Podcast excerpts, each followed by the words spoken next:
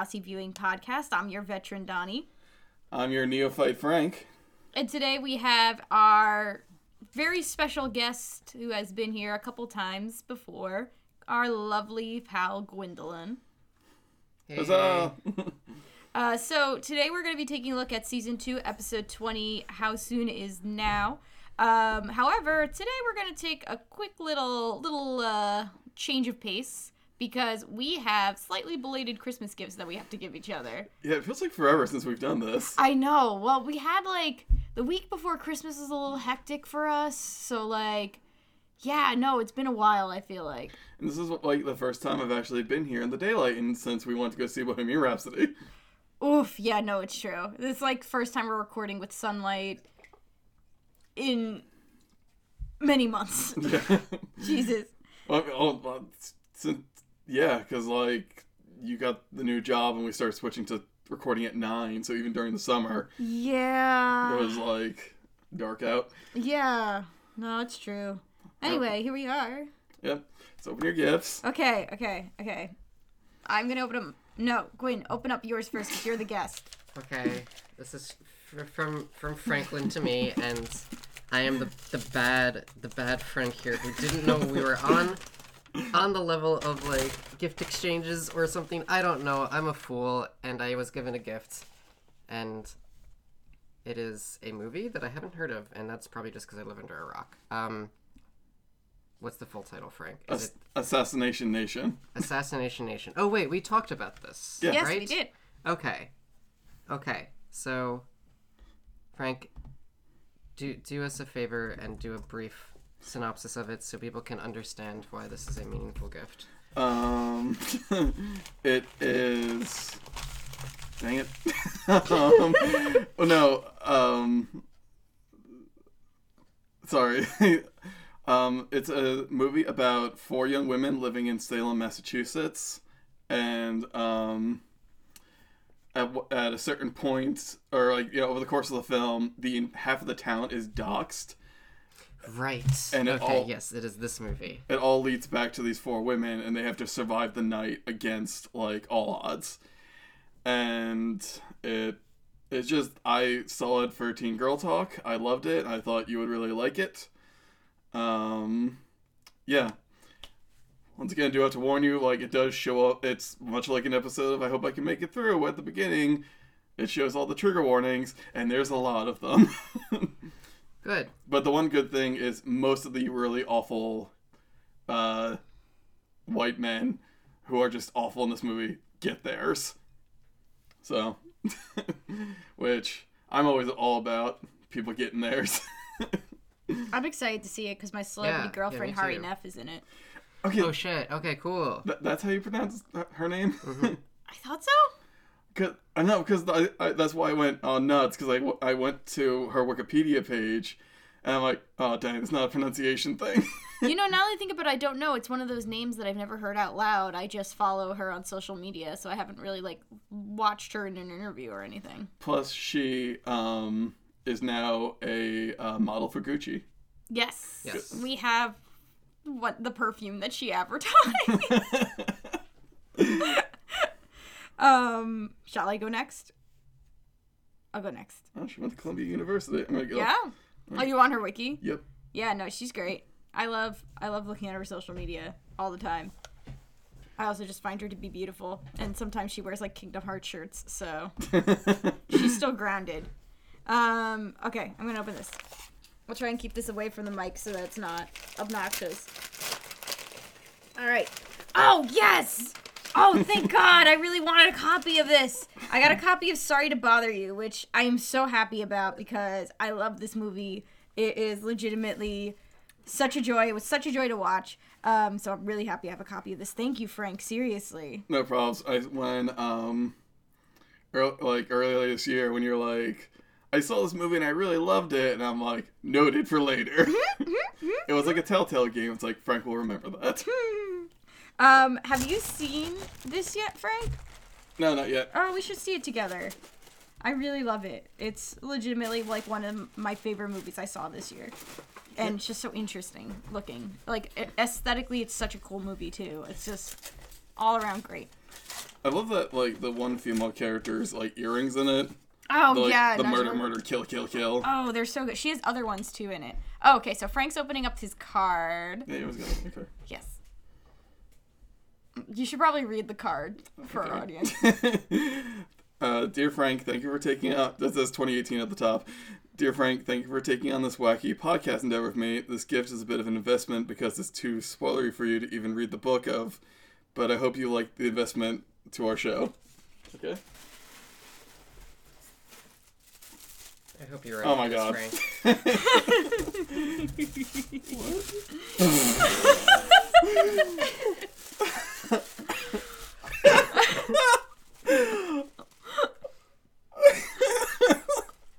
okay, ladies and gentlemen, I've been given a um, Degrassi: The Next Generation extra credit book with Spinner on the front, just looking like he.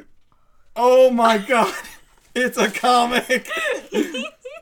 oh, oh my god! Spinner's so kawaii. You can't like look into them too much because they're incredibly spoilery. They're like still a season or two ahead of where we're at. Well, But I, I read one name. Oh, is this Craig? no, that's, That's Marco. Marco. Oh, Marco gets real God. gay looking. It's great. He gets a soul patch. He's oh, he has it Well, he now. always has it. He always Oh. has it. So Yeah, they're mentioning people who I don't know. Yep, yep. Like I said, don't read the back too much. Like I said, it's an investment. I'll let you know. so wait, are you just gonna hold on to my gift until? No, you can hang on. I trust. I think you're mature enough that you can hang on to it for now. But I will let you know when you If can you're wondering, actually- it's just it's just more of the same. It's just for these books. Why'd you have to spoil it? Also, you need to look at the first volume's name. Look at the back. Look at the name of it. It's bad. It's like actually bad. The first volume of Degrassi Extra Credit is called Turning Japanese, which Oh, is horrendous in many levels. But um, it has Ellie on the cover. She looks great. and of course, uh, suddenly last. Okay, so we had the Emma one, which the title is Suddenly Last Summer, and I'm not gonna read the rest of it, but it starts Emma gets her groove back. So that's gonna be a lot. yeah. So so enjoy. I don't know as a veteran they they for whatever reason like flew past me. Like i had seen degrassi books at bookstores when i was a kid but they were like the ones that talked about how the ep- episodes were written and stuff which i actually read quite a bit of as a kid. Like i was sitting in barnes and noble and read those because i found them actually very interesting. I didn't know about these and i was farting around on line and I forget exactly like I think I was just like looking at eBay. I was like Degrassi stuff and I was like on eBay and I found a cup like one of them and I was like, "Oh, I need to look more into this." Apparently there were manga sods. So there were episodes that were like adapted from these which are also still based off of episodes that happened. So I don't know if they're one-to-one interpretations yet. I didn't flip through them. But um there are manga sods which were then taken from those graphic novels. So I don't think we're ever gonna find them. I think that they're just gone to to the sands of time. Obviously, if somebody has some sort of way to get a hold of those manga sods, please email us at ihopepod at gmail.com because like I desperately want to watch them. So desperately. okay. So I remembered the gift I had been. Our Christmas time was was was a, a kind of an experience, um, and we so we had our car broken into, and a lot of our Christmas presents were stolen. I cannot give the excuse that my Christmas present for Franklin was, was stolen here, but but I had over that time forgotten about gift. But one of the gift ideas I did have was a book that I had read a while ago, and just Oh, knowing the recommendations that you had been giving on the show, I think this is something you might li- um, like. So the so this is my copy that I'm going to just give to you. So it's called Fierce Femmes and Notorious Liars: A Dangerous Trans Girl's Confabulous Memoir, Ooh. um, by Kai Cheng uh, Thom.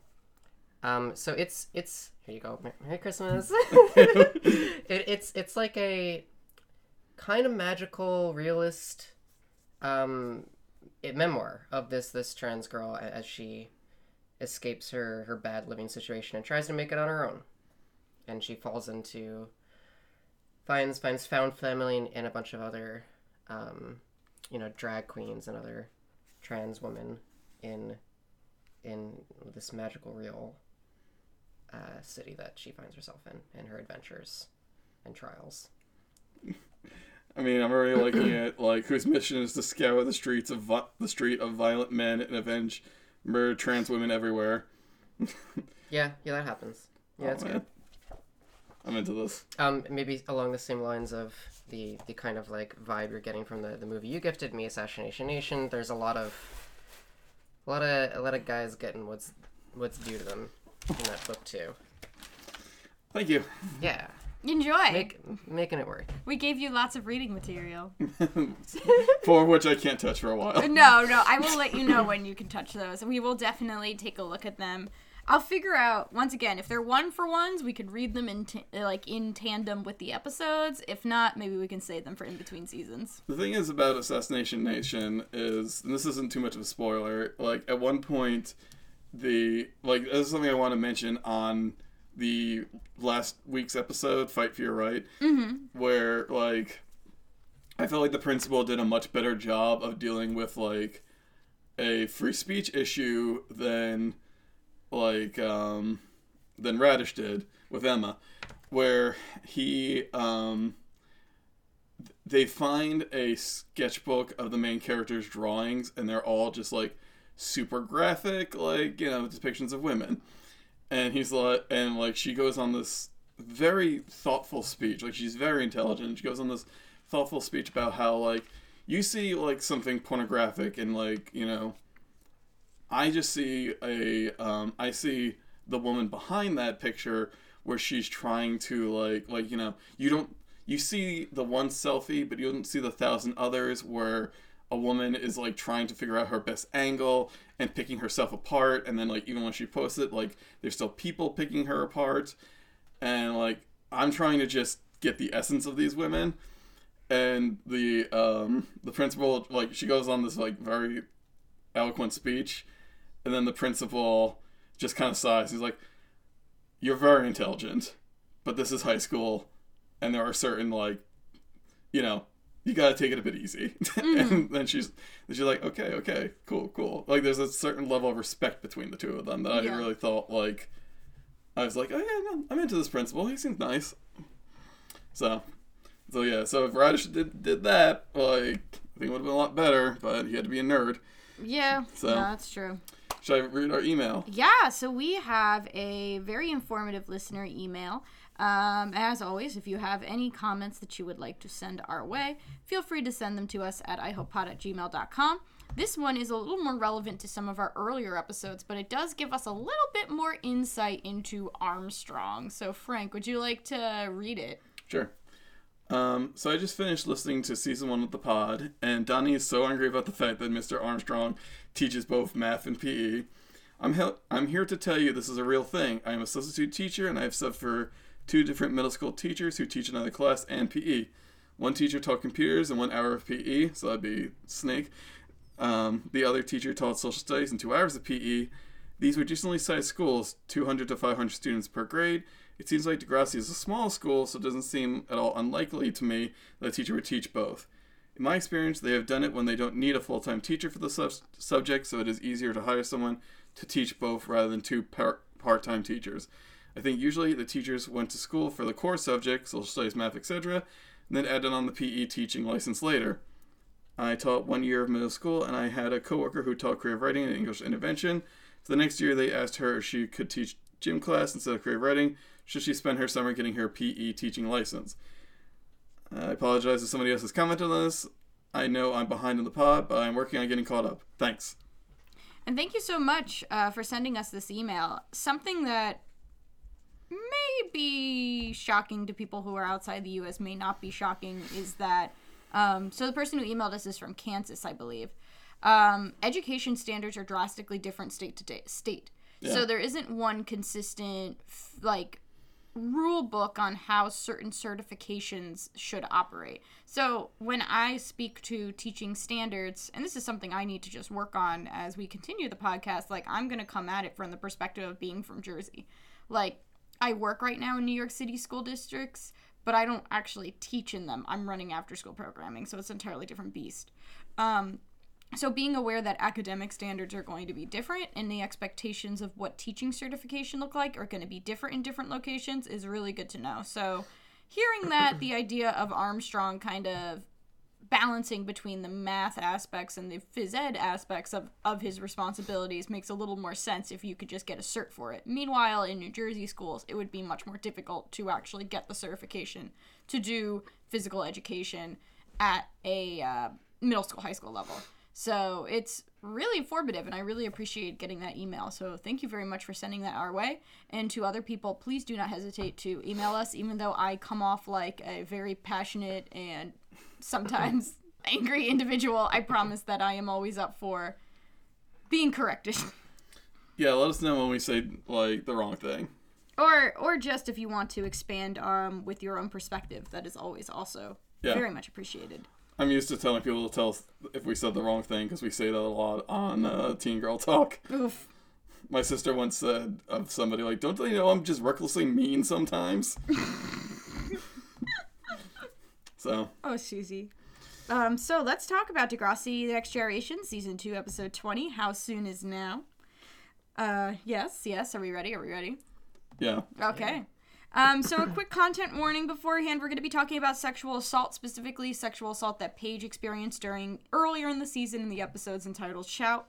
Um, it's also going to be specifically talking about the effects of it, so things relating to like moving on from a traumatic experience like that, um, potentially having what many people classify as like PTSD related flashbacks.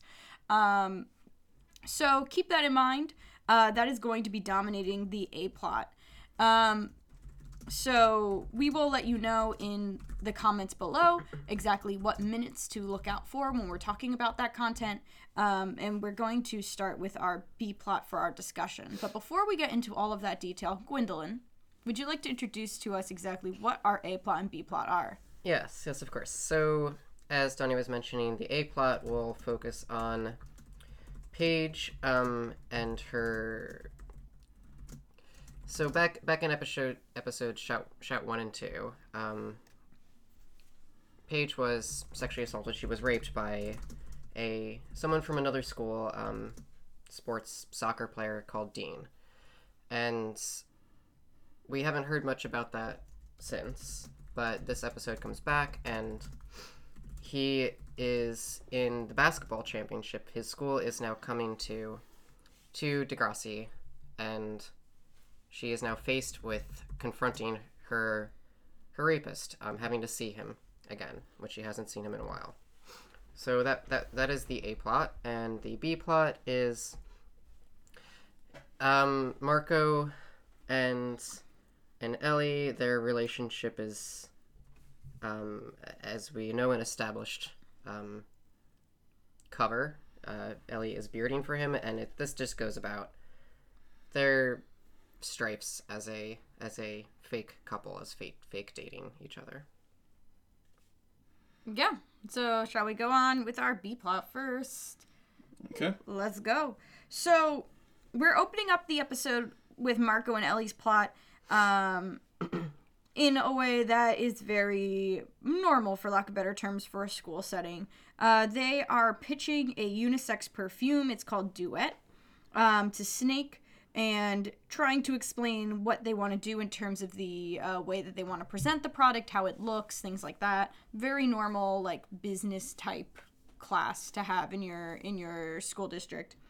Um, and Snake approves, saying that now they can work on the commercial aspect. Um, so they're introducing it. It's formatted as follows. It looks like Marco is going to kind of do the bulk of the acting and all that type of stuff, but Ellie is going to have the directorial like control of everything. Um, and as they're talking about this, they're talking about it in the middle of the computer lab, and Marco is really laying on like the relationship aspect of them, like holding Ellie's hand and things like that. And Craig at one point kind of leans over toward them and says, Your love brings tears to my eyes. And then he turns away, and I'm pretty sure that's it for him for this episode. Yeah, I think he just like kind of like chirps in and then he's like, Okay, I'm good. Goodbye. I've done my thing. It's fine. This was in that bunch of episodes that I recorded for the finale. Yeah, right. Like it's like, yeah, this was in a haze. I think I knew what was coming when it came to Craig, so I was like, it's fine if this is all I see of you right now. It's okay. You know, I'm kind of wondering, like, maybe we're not seeing. Okay, so we've established before Craig is like one of the better actors on the show. Yeah. Um, do you think he became more expensive as the show got on, and that's why he doesn't appear in that many episodes? I don't know. I I do know with the actor that played Craig, like, I I mean, as Pierce, one of our guests revealed, like he was actively in music and was a musician that did shows. I know for a fact he has some stage experience in.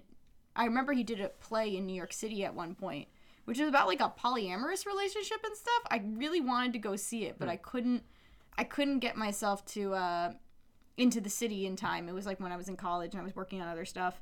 Um, so like I know that he did stuff outside of Degrassi. I don't know how much really, but I do know he had some stage experience. So I don't know if that was also happening as he was on Degrassi. I don't know how restrictive some of their schedules were.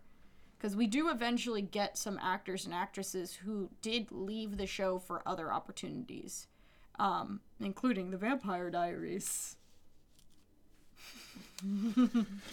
but yeah, I don't know. I don't know if he got more expensive because he, he, I feel like his talent is there, and we'll talk more about him when we get to the finale. But he always seems to have the most like baseline talent. I feel like of a lot of the kid actors. Yeah. So, um, that's is that kind of it for this thing? Yeah, like Marco like kisses It's- Ellie's hands exaggeratedly. It's just like the the the Ellie Marco Beard Broadway show here. It's they're putting on a they're putting on a show for everybody, Mm-hmm. and it's as cringeworthy cringeworthy as you can imagine. Yeah. I mean, it's rough because it's like both of these kids are incredibly like I find them likable. They're two of my favorite characters. Mm-hmm. So watching them go through this process is very rough because it's like you can see that they love each other and you can see that they support each other. But the way that they're doing this is obviously hurting it's hurting Ellie and even though we can't quite tell if it's hurting Marco explicitly at this point, he's clearly putting on an act that is not quite who he is. Yeah. So it's it's rough to watch because these kids are kids that you want to root for, and I think I think many audience members watching Degrassi want to cheer for them. You want to cheer for the probably I'm gonna say probably gay kid because I think it was very clearly set up that he was going to be gay, and you want to cheer for, uh, you know, the cool punk girl. Like you want them to succeed. So you're already watching and you're like, Ugh, I don't want to watch you do this. I don't want to watch you exaggeratedly kiss each other's hands. i this is a nightmare. Um, the next time we see them, um, the next time we see this whole plot, Ashley is walking over toward Ellie, um, and she's like looking at Ellie's vision. Um, and Ellie is talking about it and like beginning to introduce it. Her whole entire vision for this thing is she wants to do it kind of like how Marco wa- would want it, which is like this extravagant Bollywood aesthetic, basically. For for the the perfume commercial project. Yeah, yeah, yeah. Which makes To sense. remind everyone. Exactly. And it makes sense. It's called duet. So like, you know, why not have it be like a music inspired type of effort? Um, and as Ashley and Ellie are kind of looking at this, Marco kind of materializes with, oh my god, I forget exactly how he pronounces eggplant parmesan, but it's like, Eggplant Parmigiano. yeah, like it's like super exaggerated. It's like it's like a, when you're watching like Food Network and somebody who has like vague amounts of Italian goes on and starts like explaining what the thing is. Like sh- like he just is doing that, um, and he's just like, oh, like it. You both can share it and everything, and then he it's just like this super put on thing. Um, although I do wish I had some that sounded delicious when I was watching it. Um, and um, you know, he just kind of gives it to her and says Ashley can have it as well. Um, and then just kind of walks away. And Ashley like kind of goes like, "Could you two be more perfect for each other?" And this, you know, is supposed to kind of stab, stab like you know get Twist the knife. yeah twist the knife a little further of like how these two are so clearly meant for each other and yet they you know ellie knows deep inside that this is not a romantic relationship like everyone thinks it is Just want to take a second. So I haven't I haven't been on at least for an episode that Ashley's been on in a while, Mm-hmm. and I, she went through her. She leveled up, boy. yeah she has Um, I don't remember what she looked like last. I think she was like. I think the last episode I saw her with was where she chickened out of getting a belly piercing. Oh God, yeah, yeah, yeah. Um, where she was like trying that that like punk goth aesthetic, but Yeah. like still in the exploratory phase. And this is she's full on committed with the the short like raven colored hair, blue blue raven, blue black raven hair color. And Mm-hmm. Yeah. it's it's and like wearing some sort of like uh large black um like sleek faux fur collared coat. oh my God, I'm obsessed with top that of that, coat. I'm obsessed with it was that a coat. good look. I think it was in dressed in black, but like I love that coat. yeah, it was a um a very Nana look, I want to say. yes, yes, yes, yes, yes, yes. For those of you who know that reference. Yeah, it's it's kind of cool. I kind of like that Ellie and because I could I kind of there's there's very subtle things about Ashley's arc, which I feel like just because they were so subtle, we did not get to appreciate them at the level that I think we could have. Um, and this is why you know we will talk about it at the end of the season, et cetera, et cetera. But I feel like Ashley had this very subtle arc that was happening, and a lot of it had to do with how she dressed. And I think you're absolutely correct, Gwen. I think that she's like finally hitting her stride. Because I think for a little while she was kind of trying to copy Ellie to a certain extent. We saw that literally in that belly button piercing plot, but also in just the way that she dressed. It was like trying to integrate color in a way that maybe Ellie would, but still a little weird, a little off. It didn't quite work. And now we see that clearly, like Ashley has figured it out, and it's definitely like this black on black on black. It's her own goth. style. Yeah, It's her own style now, which is pretty Yeah. clear. Like it's it's good. It's good. It it's really cool. I like that you have two like alternative looking girl characters in a show. I feel like that doesn't usually happen in general in teen drama. You usually get like one like one punk girl, one goth girl. Like you only get one. You rarely get like a whole team unless the whole entire point is that they're all outcasts. So the fact that you get like two of them with two distinct styles and two distinct personalities that are friends and not competing against each other is like a really nice little little thing about the show that I think I really liked as a kid and I'm reappreciating as an adult. It reminds me of uh, like Brooklyn Nine Nine, where there's two Latinx women on that show, and they have completely different personalities. Yeah, like that's but that's how it should be, right? It should be that if you are talking about people who are I won't say marginalized because that begins to imply that like goth pe- goth people are marginalized. but um like I think that also is just what it is. Like if you want to write narratives and tell stories of people who are different, the best way to do it is to have multiple characters who are different because then you get to expose different mindsets and then you get to add different interesting layers between the two characters and between other people that that they interact with. So, it's there's a lot of like very subtly good stuff happening with the Ashley and uh, Ellie dynamic. Um, and I'm glad that they're like still pals and they don't seem to have had a huge fallout yet. Yeah, um, and like their friendship also does seem sincere between them. It does. Like, yeah, we've said before, like Jimmy and Spinner are hitting, gonna hit their expiration date at some point. like Paige is constantly trying to compete with everyone. I don't know. She seems pretty friendly with Hazel. Terri's just kind of a tool that's passed between Paige and Ashley sometimes. Yeah, yeah. No, it's a very sincere friendship. It it came to Ashley at a point where she was incredibly low, but it doesn't go in that territory of it being the super gross codependent type of situation. Yeah. It's it's definitely just like, you know, Ashley needed somebody, Ellie was there, and Ellie wants to kind of raise her up as opposed to just keeping her in her place or letting herself be dependent on yeah. it's good.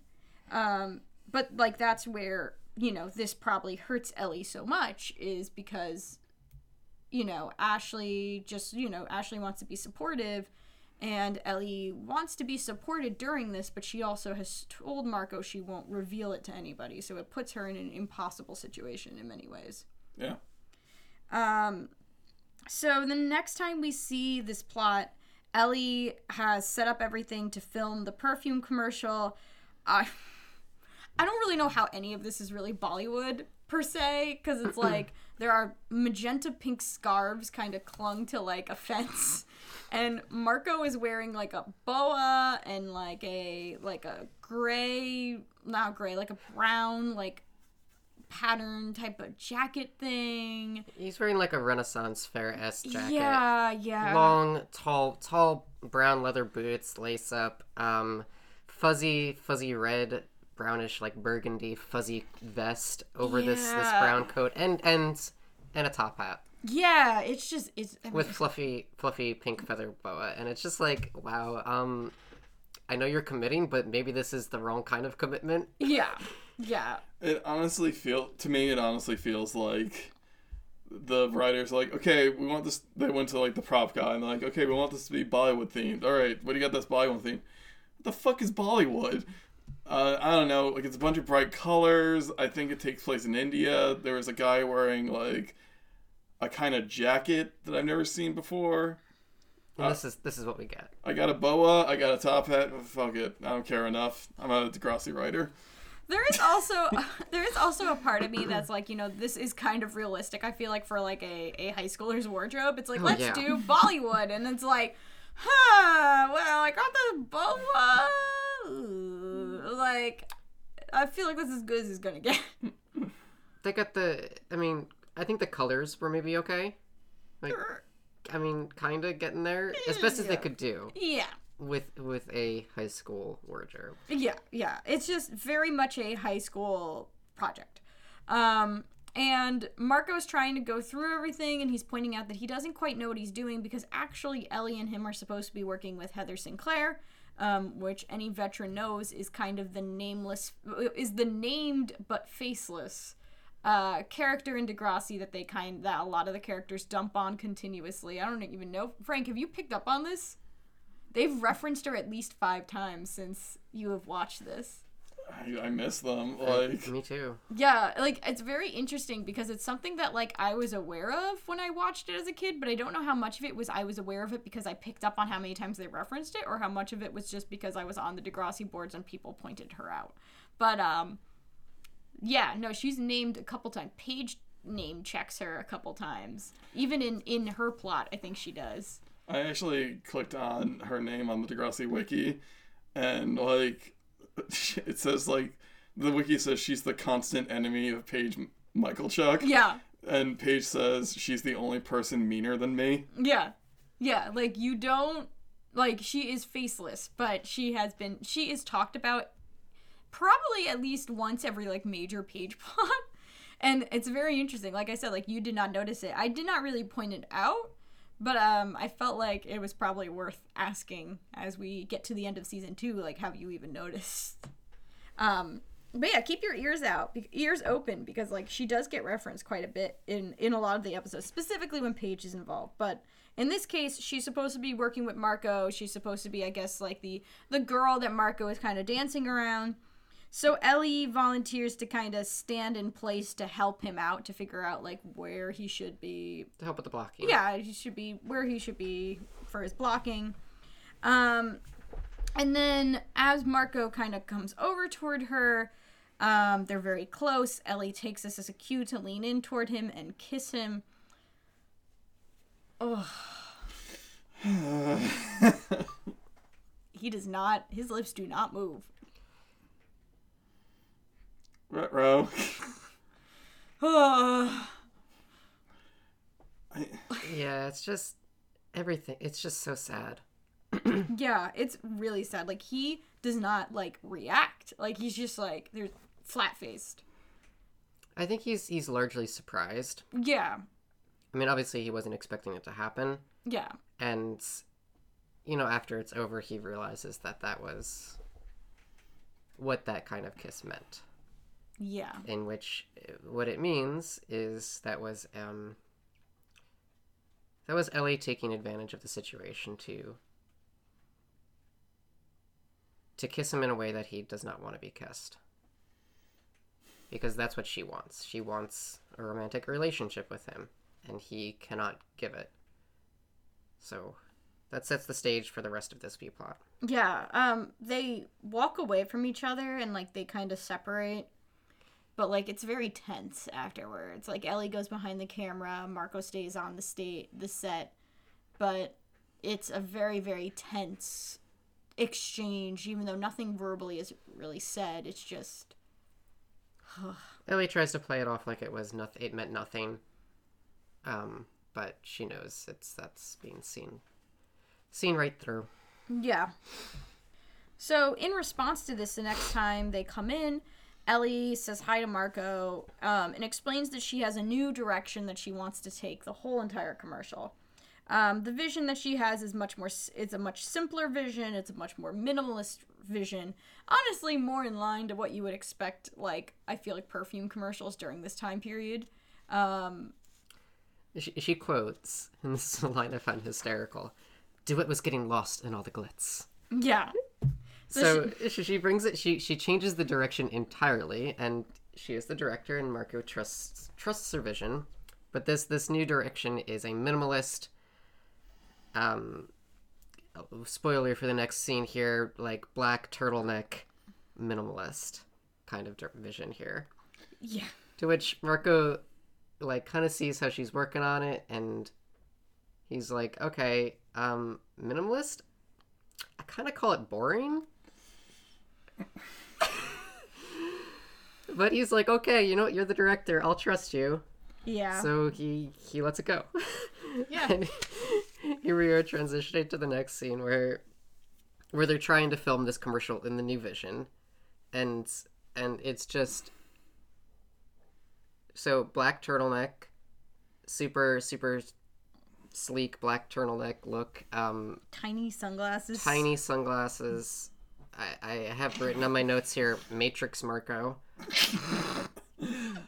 and he's he's try- he's really trying to get this line out and like be serious and and commit to this minimalist I don't like whatever vibe you want to give this commercial here. Um and he's saying this line, "We are as one." And he just he immediately starts cracking up. He can't get it out. Yeah. He's he's trying to say we are as one, absorb each other. And like, me too, buddy. I could not for the life of me get that line out. And it apparently this has been the seventh take that he's screwed up. Only the seventh, though. Let's be Only the seventh, but like for one line, it's a yeah, it's a doozy. So and uh, Ellie has brought in professional assistant director Sean, who just keeps yelling, "You're wearing a turtleneck. Be more like an artist." Yes, it's very important. It's like, what does that even mean, Sean? It's like, you wear the turtleneck, you're an artist. He suddenly That's what Tracker his brothers, says. His I mean, everybody knows like the the, the cliche turtleneck, um, uh, painter's brush and, and painter's what do they call it the Palette. the palette in hand and the and the beret on top. You you know, it's the look. Yeah. You're an artist. that's, Mar- tra- Marco is not an artist. that's why Tracker always puts on a turtleneck before he plays in his cover band. He's an artist. Oh my God, Tracker's cover band. It's back. God. Oh, Oh, that's a new Maha Onu. yeah, that is. That is. It's true. Um, so Marco is. Marco finds the whole entire thing ridiculous. He reveals that he doesn't think the concept should work, and he feels like a slave, and how like being on hell he's just kind of like at Ellie's like whim of what she wants. To which Ellie says that she feels like one outside of their whole entire acting. Um, how As in within their relationship. Yes. Yeah.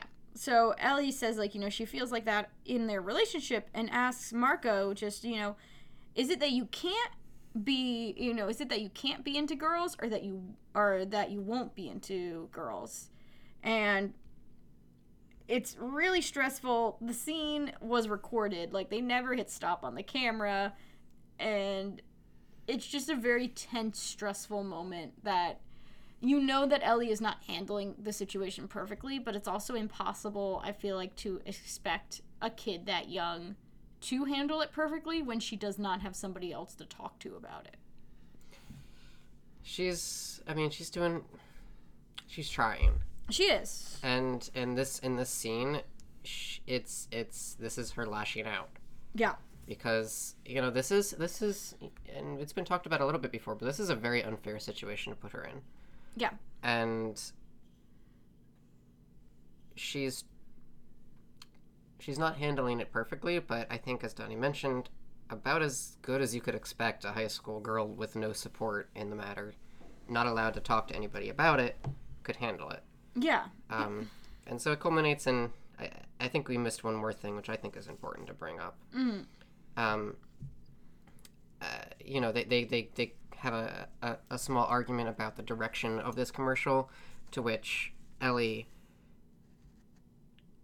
Ellie says um, retorts with, um, "I wanted to move away from that flaming," Oh yeah, God. Oof.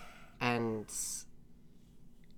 and she doesn't finish that thought because she immediately realizes that she fucked up. Mm-hmm. and that's you know she did she screwed that up that was real bad at, at which marco responds with um ah so that's what this is about Yeah. um yeah and, and then there's some exchanges between the two of them along this matter too like um you know she thinks that it's unfair to put her in this situation um, she's she, she's forced to pretend to be someone who and then marco finishes the sentence for her someone someone you are not thinking he's being very clever with this. But ultimately he just gets turned around on him because he's doing the same thing to her. He's forcing her to be someone she's not with him. Yeah. and it's just a big old, big old ball of suck Yeah, it's just like it's, it's such a bad situation for everybody. It really is, and it's it's it's hard because it's hard because it's not just a case of Ellie has to, you know, not tell people Marco is gay, and like, cause like that happens all the time, like being having somebody come out to you with the stipulation that you can't say it to everyone. Like we even have folks that have been on the show we've used different names for to hide and keep them safe from that that's an entirely different thing from having to be part of the narrative of covering it up. And especially in the case of how Marco deals with this, it's not just, oh, we're together, no, you, you know, our contact doesn't change. Their dynamic has certain expectations attached to it that they have to hold hands and kiss hand and you know ki- exaggeratedly like kiss each other's like hands in the middle of class and and things like that it, it's more than just a label. There's this weird public performance that we're seeing Marco struggle with a lot, especially because like he feels the need to compensate his masculine, like you know, overcompensate with masculinity. That it's an incredibly stressful intense situation to be in. Yeah. So, um, I don't.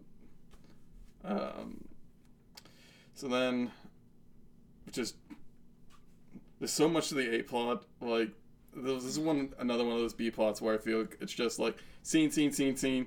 We get we out.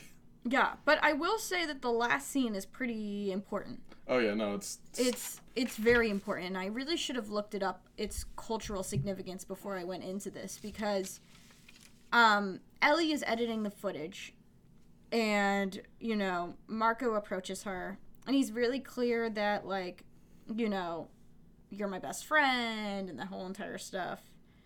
Um, and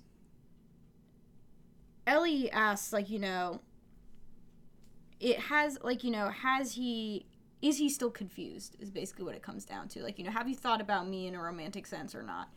Are you still trying to figure out if you're gay? And he just he just says like you know i figured it out. I'm gay. Like very explicitly says i'm gay.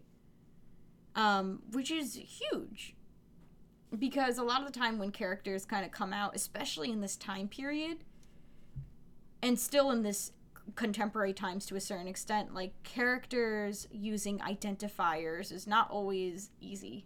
Um, and this is definitely more of a struggle that i think um, finding bisexual representation i think it's more of a struggle for for that type of representation. But even then in that time period to have a character just be like no like i'm gay like that's a huge moment to have um, it's interesting that it's a b plot that it happens in because obviously like his realization that he might not be straight was an a plot and that was a pretty big a plot but to have the final realization be a b plot is very intriguing to me Sure. i kind of like it I, yeah, me too. Um, like it's definitely a very pivotal scene, but it's it's so subtle that I think putting overdue focus on it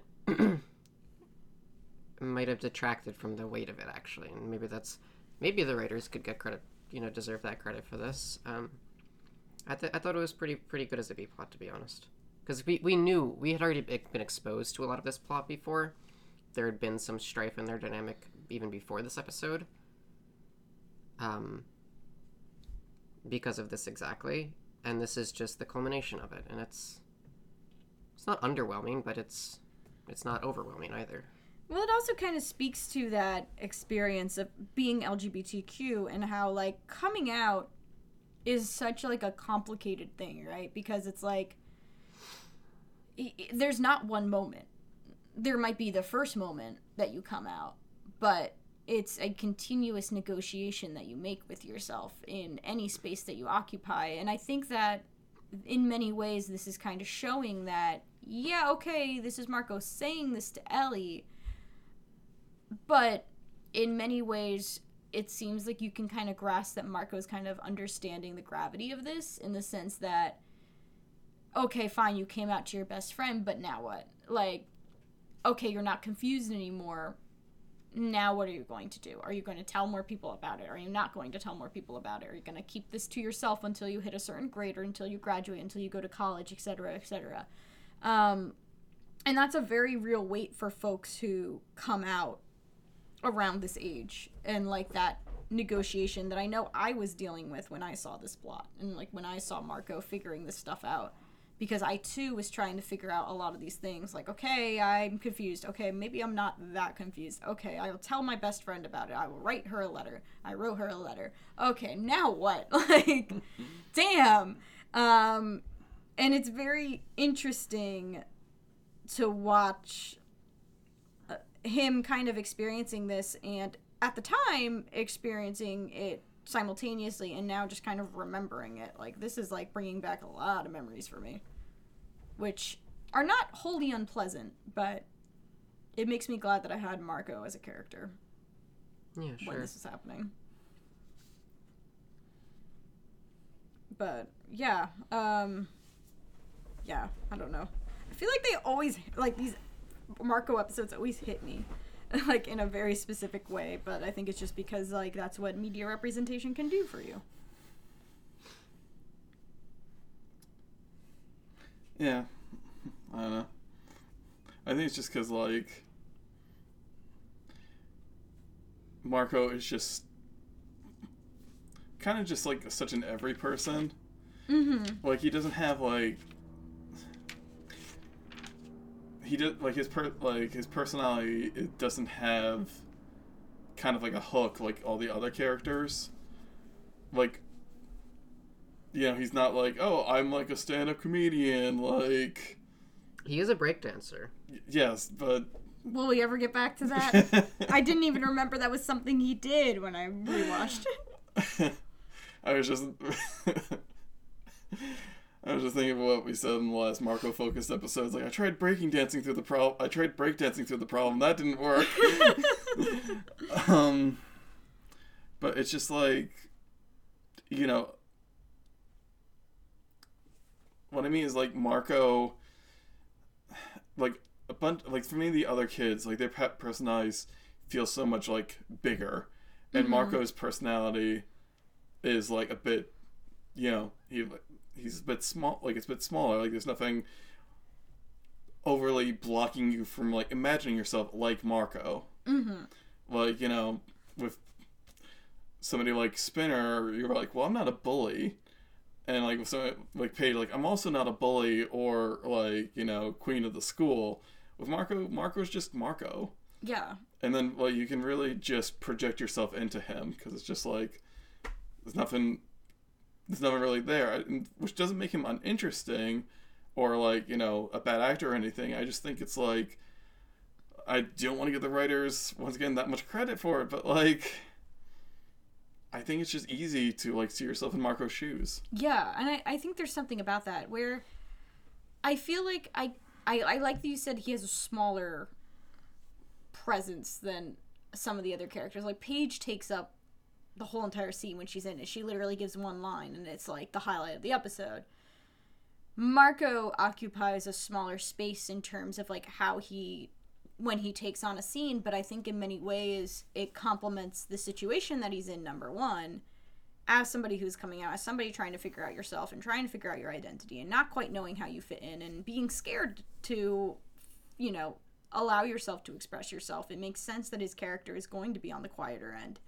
But also it complements him in certain ways, like even even an episode as horrible as like Drive, where he was nervous about the whole entire premise even though he was still going to go along with it. Like this is a character who doesn't want to make his parents mad and makes him a very funny kind of character to have on a show like this because like you know a lot of the kids they're they're still realistic in how they misbehave but like some of them are misbehaving and he's like well i want to be with everyone but also uh, i don't know uh, i don't want my mom to yell at me. Like it's kind of nice in that sense that he is a character who who in that process is relatable. Like he's the one that many kids can connect to. He was a kid that i could connect to not just because he was italian but also because like yeah i was that kid. I was at the mall being a delinquent but not that much of a delinquent. Like it's nice to see a character acting that way that you can project your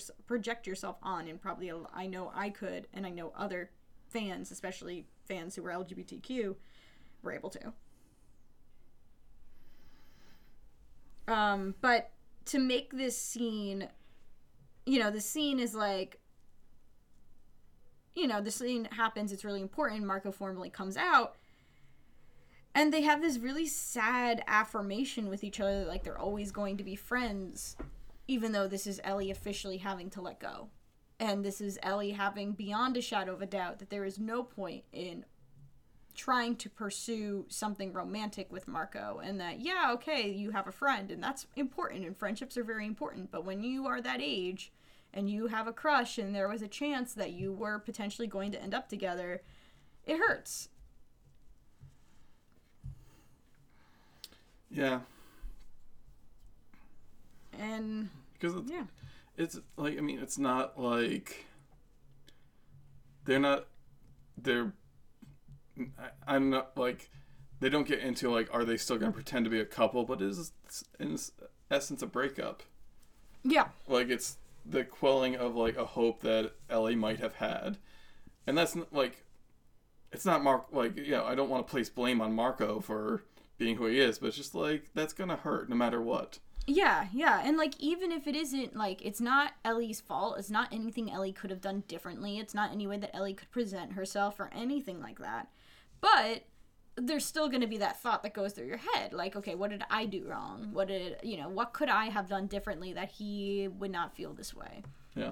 um it's it's a really rough vulnerable thing position for her to be in and you know we can look at it as outsiders and be like oh well you know it's you know whatever like he's gay just give it up but like especially when you're that young and especially when you have a crush on someone and somebody like ellie who struggles with having crushes on people like struggles to actually sincerely like people to have her have to let that go She has sucks. very high standards. she does And Marco met those standards. She- and he did. that he's not into her that way. Yeah, exactly. Like she does have very high standards. I don't blame her. Um, and you know she wanted. She's, she's worth the high standards. she is. She is. She wanted someone that got her and wanted somebody who liked her and wanted somebody who thought that she, you know, she was interesting looking and interesting in general. And, you know, she can't hang on to it, unfortunately, because of the situation and that Marco is gay. And that's it. And that's it. Yeah. Let's move on to the A plot. I love what we're saying that as if the A plot is any lighter. It's Um, not. It's not. Oh, it's so much. Mm. No, it's easy breezy. No, it's not. Um, so we see the the episode for the A plot. This is where the bulk of the sexual assault discussions are going to happen. Once again, check the bottom of the comments if you want to skip it. Um, Paige is in the um. I thought it was kind of obvious it was being set up. She was in a in a therapy session. Um, she's reading a letter. It's to Dean, whom you may remember was the guy who sexually assaulted her. Um, and it's really important to listen to because she is making it very clear that what had happened that night, um, it was Dean's fault. Period. She said no. She did her job as somebody who was trying to vocalize that she did not want it. Um, not to say that, that you know you need to say no or anything like that, but still, like to her, she said, "I said no. I did. You know, it's not my fault." She's absolving herself of, of a lot of the blame that she was going through.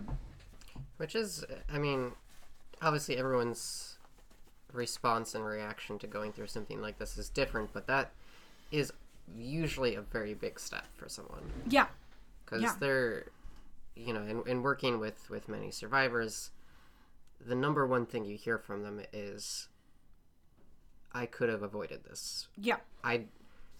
If I was only not wearing this, if I had only been clearer in what I said, mm-hmm.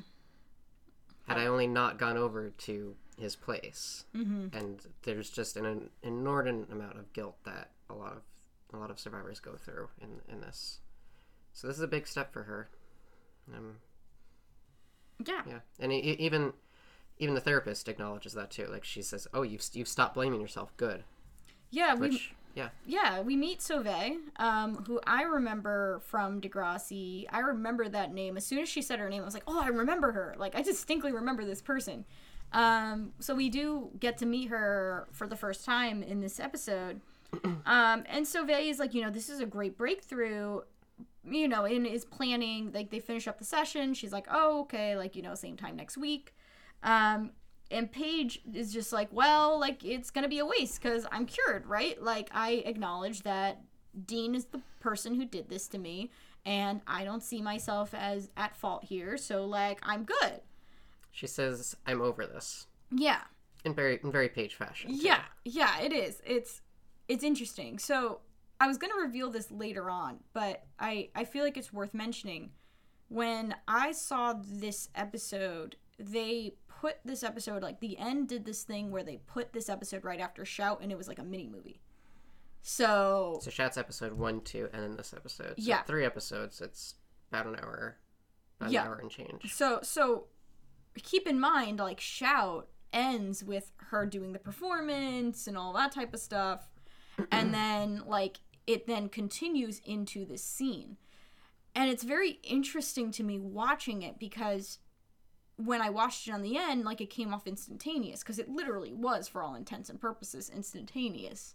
In the sense that it was like okay she sang a song about it you know she got you know she came together with the girls in her life she went to the guidance counselor now she's at the guidance counselor and she's saying that she's cured.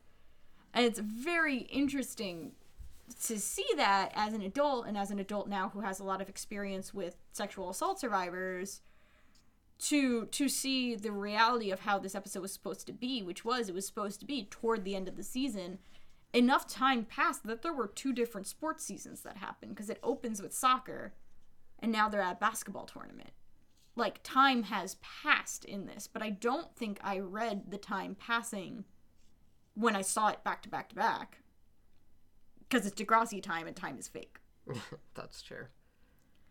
So it's also interesting in that sense where it seems like putting this episode after Shout speeds up what recovery looks like in a way that I don't feel comfortable with, especially because that wasn't the intent of Oh, it's very episode- unrealistic. If, Yeah. If to, I mean, obviously that's not the case, and the writers knew that was not the case because this episode came um, like nearly nearly a season apart from each other. I think this Yeah. Shout was at the very Shout was like season. s- That was episode seven and eight, and now this is episode twenty. yeah. Like so time it's, has it's, passed. it's pretty far along, Yeah, When I, and and and time has even in the episode shown to have moved along too. It's you know it's now the end of basketball season instead of middle of soccer season. yeah, Um, assuming those. I don't know much about seasons sports, but I think those are two different seasons. they are. They So are. there you go. That's the time. That's I think at least a reasonable amount of time for for someone like you know for someone like Paige to come to the conclusion that she's not at fault. um, just for for reference, like for real life time, uh, Shout premiered on Shout Part One premiered on November third, two thousand two, and Shout Part Two on November tenth. How Soon Is Now premiered on February 9th, two thousand three. Okay. Yeah, so like time passed even while you were watching the airing schedule of this originally. Um and it's just very I don't know, I feel like the N did this a lot where there are a lot of episodes that when I saw them originally were not in the order that they were intended, or they kind of like combined episodes together. Um, next season, we're actually going to be watching episodes that I was not like that were not aired in the U.S. for a couple years. Like, it took a while before a pair of episodes even made it to like my my like it was like really hard to get a hold of it like you would have to like talk to some canadian friends who had it ripped and stuff like that it was like a really confusing process to try and get it um so it's very interesting seeing how the intent the canadian audience how they intended to show it to canadian audiences and how the end then went "Uh, let's change it up a little bit and in the process really diluted some of the intent here because I think there was intent here. Having shout at the beginning of the season, having how soon is now at the end of the season. Yeah, like we've seen Paige like living her life both you know, this is the first time we see see her going in her her actually in therapy, but like, you know, you get to see her recovery process like over the course of the year. And uh, yeah, like there's something weird about being like, nope. We're just gonna jump straight towards the end. I mean, I think that's how largely a lot of American television syndicated things, playing it out of order, just putting things together because it was the same plot line, even if it didn't make sense contextually. It's, I, I understand it. It was not very effective in Yeah. in, in this case. Yeah, it doesn't it gives a disservice to the growth that Paige has at the end of Shout, I feel like. The fact that she's allowing herself to be so vulnerable and that she's looking for support. And then suddenly we see her just in here saying, like, yeah, it's fine. I, I wrote the letter. I'm good. Not to say that it isn't a realistic thing and that other survivors may have come to similar conclusions, but you know, it's kind of I don't know, it just changes it. It changes the intent of it. It changes the context of it. Sure. So we've she she exits the the therapist office. Um, I don't remember if it's the same scene or not. I think it's two different scenes. But next scene we see her is she's talking with. Well, JT comes up to her. JT's a mime. He's in a JT box. is pretending to be a mime. He's he's very adamant that he's in a box. Like anything like Paige starts to like respond to him, he's like, "No, I'm in a box," and it just continues to do these these these you know not very effective mime um, Yeah. miming. And my immediate reaction is why why the f is JT talking to Paige and this having this uh, kind of kind of um, interactions with each other and it's seeming to be pretty genuine. Um, Donnie had to remind me that JT is the and for the audience members here, um, as a reminder, JT is the mascot. And as Paige is a cheerleader, they coordinate sometimes with their um, cheerleading coordination. Sorry for the poor wording there. Anyway, I guess he's trying to do a mime box for for the next for the next showing for the next um I don't know competition. Or is she in a competition cheerleading? So group, the is it- basketball team is in a regional tournament that Degrassi is hosting. So Paige wants to make sure that like they all look the best they can for the competition itself. Okay, so JT immediately thinks the best that he can look is by perfecting his miming skills. Yeah, so like so like he says like you know he basically was like gesturing like she has to open up the door, so she does, and then It- it's kind of cute. it is It, it, it- you know, he's at least not being gross with her. It's just Yeah. silly. Yeah, like he's just being silly, which which I wish he did. Like you know, most of the time I see his wretched little face.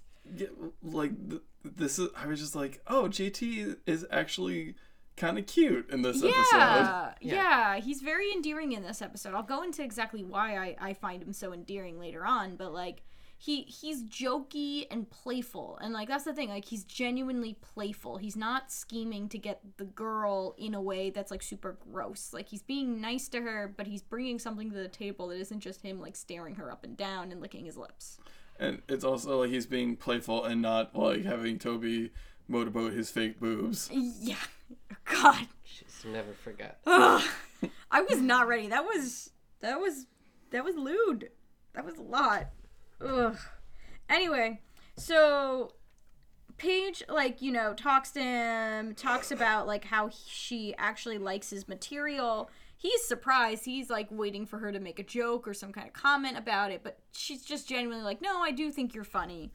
Um, and she's, like, in a really good mood. We can see that she's kind of, you know, she feels that she has built up a lot of really, like, confidence and getting back to, like, you know, some semblance of normal to her. So she's like, "Oh yeah, you're really good." She like walks over to Spinner and Marco, who are leaning against the wall in such a bizarre fashion. Like, it can't be good for their props. Yeah, yeah, they're just like props.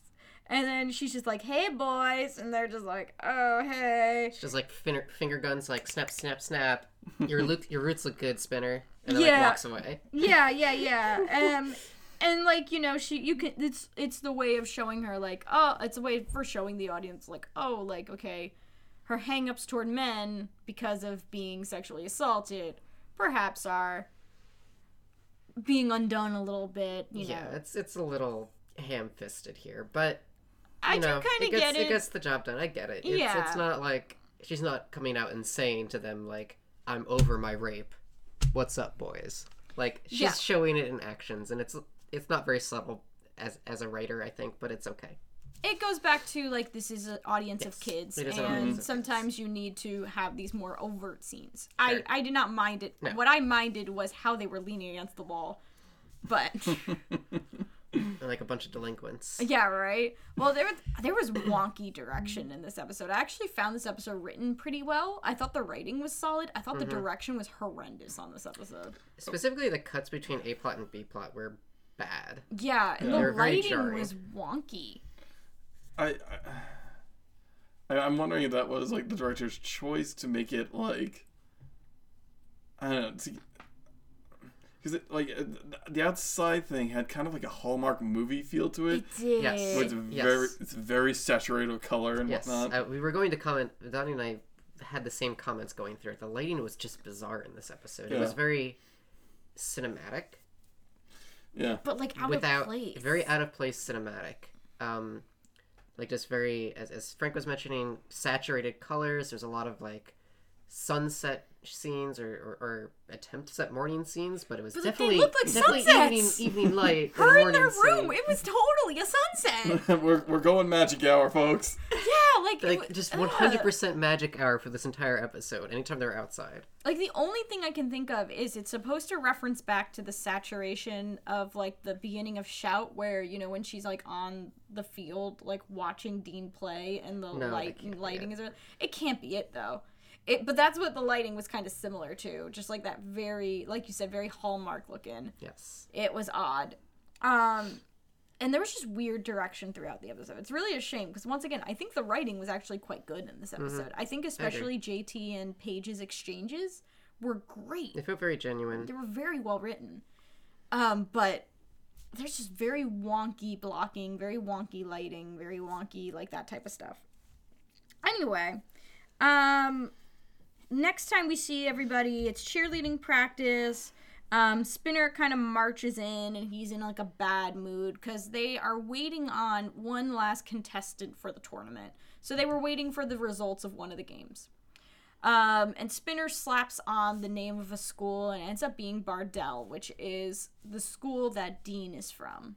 Um, to which Spinner looks at Paige and goes, "Oh, your boyfriend's back," in a very dismissive manner. Because if you remember, um, I'm not getting this r- wrong, right? Spinner was like kind of with Paige, Yeah, he not got quite stood up. dating. They had they had planned a date for the one weekend, but that was the weekend of the party at which Paige was assaulted. Yeah. and she stood him up to go to that, Oh. and he still is kind of not really let go of that, um, not entirely. So he feels Pa- Paige lied to him. Yeah, Then like, it's a pretty ugly lie. Like her grandmother was sick. oh is what yeah, oh she jeez, said. yeah, yeah. and then he went to the party and saw her go upstairs with Dean. Yeah, Yeah, so he's real jilted, and fair, deservedly so. Or he he is in the right to feel jilted about that, yeah. not knowing the context of what happened. Yeah, the way that he handles his anger is not great, but his anger, it's understandable. You know, I think it's fine. To be honest, he, he he doesn't know the context of what happened between them. maybe I'm just a more sensitive person. If I kept making disparaging comments about a boyfriend, ex boyfriend, and the person was like shutting down in a way that like was not great. Do you think Spinner has the capacity No! to read that she's shutting down? no. I that. Here's the thing. I have to disagree because like we've seen Spinner be more sensitive than that, and like my th- my thing is just like I think it's just a bit of bad writing on. On, on the on the writer's part, where it's just like we've seen Spinner be more like conscious of like what women have to go through, and also there was a point where Paige straight screamed at him, "Do not touch me," Oh, that's right. That did happen in Shout. and like Frick. like I'm like Spinner. I don't think he's. I. I. I think we're coming at it from the, the, the perspective of knowing what happened. Yeah. Mm-hmm. And so we're I a little think- biased. We are very biased, and and I think him not knowing what happened, he is assuming that she is as upset with him because she doesn't like him. I think in a teenage boy's mind, it will just boil down to she doesn't like me, and and my pursuits or, or my desires towards her, or whatever, are annoying to her, and she's mm-hmm. upset with that.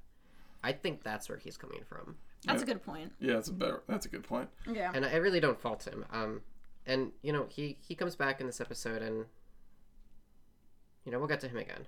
Yeah, Hmm. I I, I think throwing a a your boyfriend line out there is, is not out of line from him So with, with what he knows. regardless, the fact that it's Bardell and everything, Paige begins to have like a flashback to see of like seeing Dean.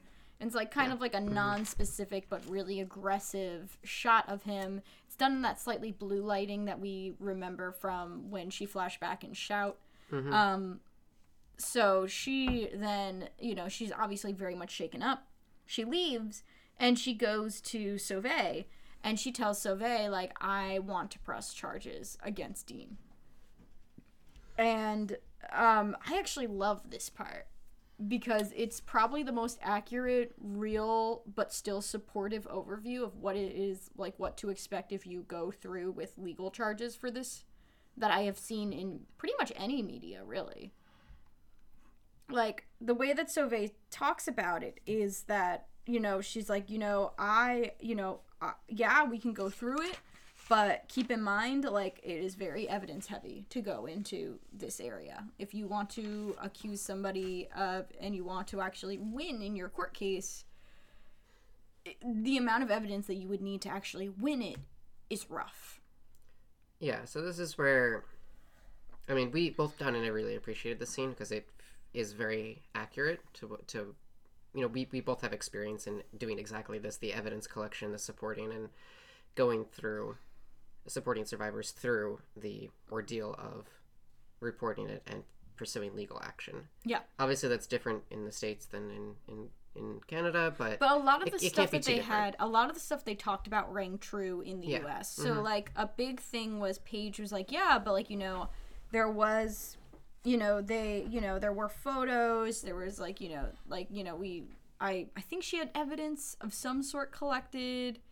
But like I think she may have gone through a forensic examination, but it doesn't sound like they was- had any evidence. yeah, they didn't they didn't specify whether she had any evidence collected. Yeah. Um, I think she probably didn't, at least not I within that like she had five an day exam. window. I think she had an exam. That's probably what she did. She had, um, I'm on the wiki. Uh, I just had it. Uh, post assault exams were clear. Yeah.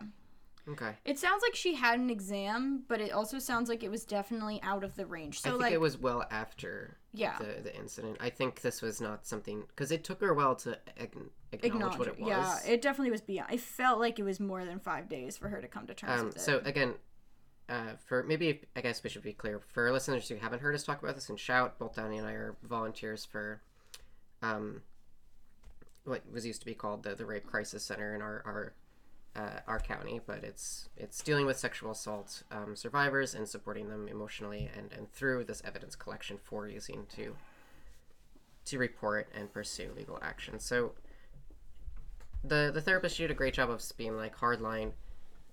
This will be very hard to do. yeah, Um, she supports her. She, I think she actually says the line of like, if this is something you're serious about, we will build the best case that is possible, she does. It's great. Which is very empowering. Yeah. Um, She handles this flawlessly. She handles it better than me. I'm so impressed. yeah, we will do the best that we can, but she is very transparent in that she did not have evidence of bruising. She did not have evidence of like penetration. Um, it is going to boil down to a he said she said situation, and if you're up for that, we will do the best we can. Yeah, it's it's really great in this. The scene's really great in a sense that it is. She also makes a point to say, like, you know, once this goes into the legal system, like, we don't control it, which Yeah, is right, something yeah, that is talked that. it's really hard to talk about in in our volunteering, but it is something that's absolutely true. Like, we can support people as much as we can, and we can cheer them on during the legal process, but like at the end of the day, like, we are not the judge and jury here, and And also, what's important to, disti- to make the distinction of here is that you, as the survivor, don't press charges. The police presses charges. It's up to the state, whatever de- legal department is there, to be have the report of this of the assault happen, and it's up to them to decide what to do with it. Yeah. So like when when she says you don't have control, it's true. It's true. It's up to them. Like they might look at the evidence and say this is not worth re- this is not worth pursuing a case about. yeah. And sometimes that's as far as it gets, and it fucking sucks. Yeah. but as as the therapist said if you want to do this we will we will make sure it's the best possible case that we can bring Yeah. Yeah. It's it's a very well done scene. it's It great. is extremely transparent. It is trying to empower her in a way that I feel like it's very hard to find in sexual assault narratives in general in media. Which is what makes me so impressed by this all these years later. Like Shout impressed me, but this scene also impressed me in an entirely different way. Um, and unfortunately, it also speaks to how little this type of stuff has changed. We are still struggling with trying to bring people, you know, justice. still struggling with getting the statute of limitations to be beyond like 10 years Yeah, still struggling to get even evidence to stay without getting destroyed or back or kits backlogged and things like that. And it's just it kind of reminds you how yes, there are people fighting the good fight and yes, there are people here to support survivors, but there's so much that has to be done in the legal system before we can truly support people. Which sucks. But the scene is done really well and still holds up in 2018 for better and for worse. Um and the next time we see Paige, she is just kind of sitting alone in the courtyard, which we've seen the courtyard before. We've seen actually Hasalakos kind of hang out there and trying to decompress after um, an incident herself. Um, and JT is passing by and he kind of tries to do another joke. This time it's that he's going through a wind tunnel and he's gripping onto like the. Yes, Frank Sorry. um, that uh, this time he's clinging to like the window panes and everything and trying to just kind of get a laugh out of her, but it's not working. They're they're in the Zen garden again. Yeah, yeah. Is that what it's called? The Zen Garden, right? I called it a courtyard. I'm sorry. Yeah, it's JT. It's the uh, perpetual JT bother spot. Yes. Um, so Paige leaves the courtyard, and as she's leaving, she's going through the hall. JT tears over to her and goes, "Paige, are you mad at me?" but he doesn't know. But also, oh boy, again this is typical. well it's you know it's his perspective all he sees is that she is upset about something and maybe it's him Yeah. Exactly. Um which for most of the time would be would be a fair guess yeah. That's- yeah, yeah, it would be. Um and Paige then explains that, you know, she isn't going to be cheering uh for the tournament. There is someone that she can't see. Um JT is just like, "Well, why don't you just give him attitude like like you always do?" Like yeah Um, this exchange is written so well because like there's this really good part where he goes, "Oh, is that like your ex boyfriend or something?" And she just kind of goes, "Oh, he, uh, like or something," and it's like this really good moment because he reads it very well. He's like, "Oh, okay, something's up. I don't really know what, but okay, something's up." And like the way that she establishes it is very her, and just like the exchange is really good, and it's probably one of the moments that I've liked JT the most Mhm. in a very very long time, maybe ever. I, I like JT a lot this episode. Yeah. Yeah, we all do, which is a big surprise, but he's he's honestly one of the best things about this episode, and you'll get to see why. Yeah. Um, yeah, and, and he gives like a nice, you know, he he talks her up. He's like, you know, just give him attitude, just be yourself, and she responds like, is this why is this is this why you've been stalking me just to give me a little pep talk? yeah. Which is like, you know, he is kind of stalking her, but if it's to give a little pep talk, that's not so bad. anyway, he he like pats her shoulder and leaves at that. He does, he does not acknowledge whether he's stalking her or not. no. He still JT. Still JT. And, and admittedly, he is like he has a very large crush on her. But Yes. Yes. Yes. Yes. Yes. Um. I will give him credit for not just being JT in this moment. This is good because it gives me. I like it in the sense that it establishes that this crush is more than just he's into her because she's a girl. It, it comes off like he likes her because of what she brings as a person. Like she has this attitude. He likes that about her. He likes that she has like you know, fight in her and things like that.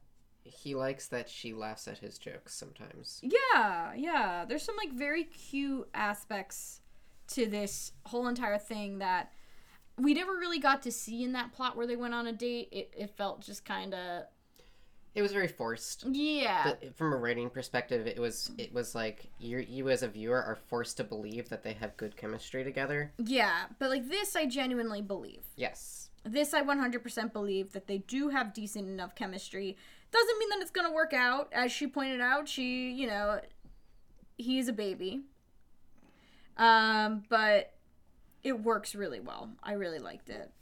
Um, the next time we see everyone, Paige is like, Paige's with Hazel, and they're outside the school. Sorry, there's just like a moment that really kind of hit me. yeah, Um, before this, we see Paige. I, well, I forget if it's before this scene or just another what? scene. She's in her room and the lighting is really wonky. Well, yeah, well, Donnie, was that necessary? Sorry, We've already talked about this. I already. That's how I remember the scene. well, it's just like she's just sitting like straight up, like on the edge of her bed, and like I my immediately like filled in the blank of like she's been up all night. Yeah, Okay, so it was that scene. You were right. yeah, yeah, actually. yeah. I know.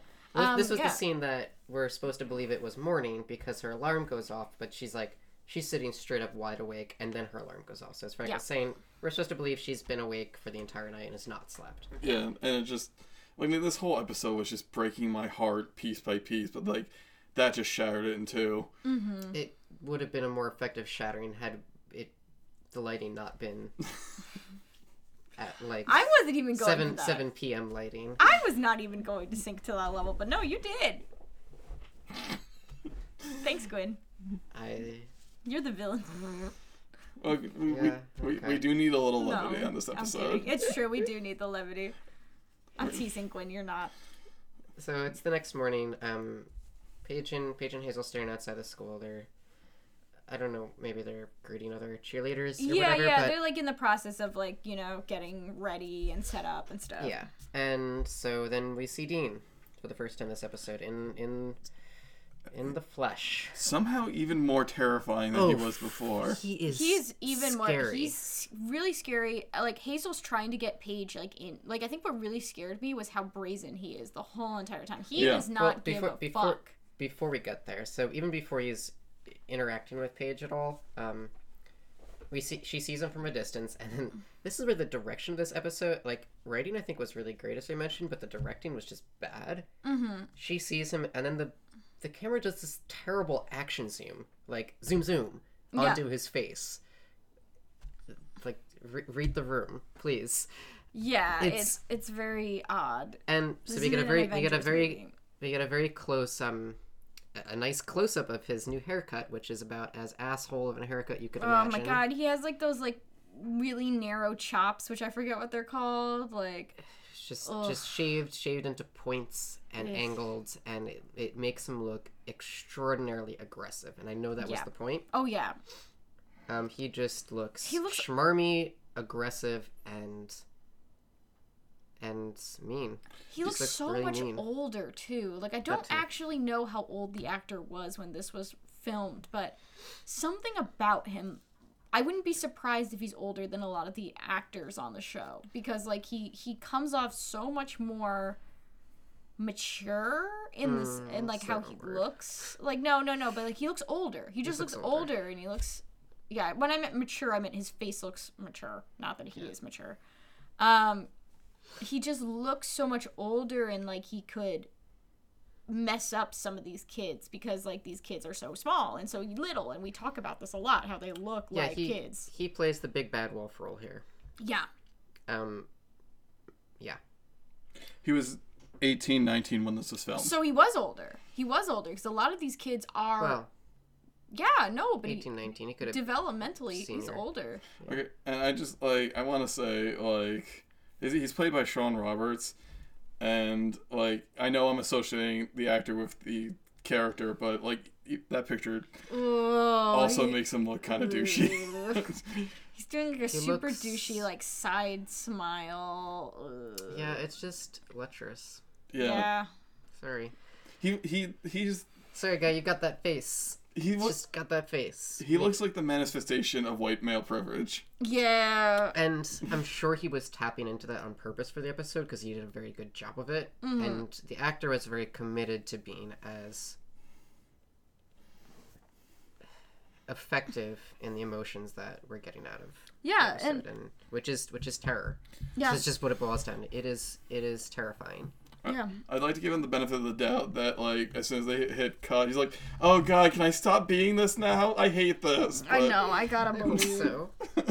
I really hope so. Um, yeah. So he's he's at the bus. He's getting off the bus, and as soon as he notices that Paige is there, he immediately drops whatever conversation he is happening and like jogs up to her nonchalantly, saying, "Hey, Spirit," because if you remember, that was his nickname for her as a cheerleader, Spirit. He never calls her by her actual name Yeah. because probably doesn't remember it.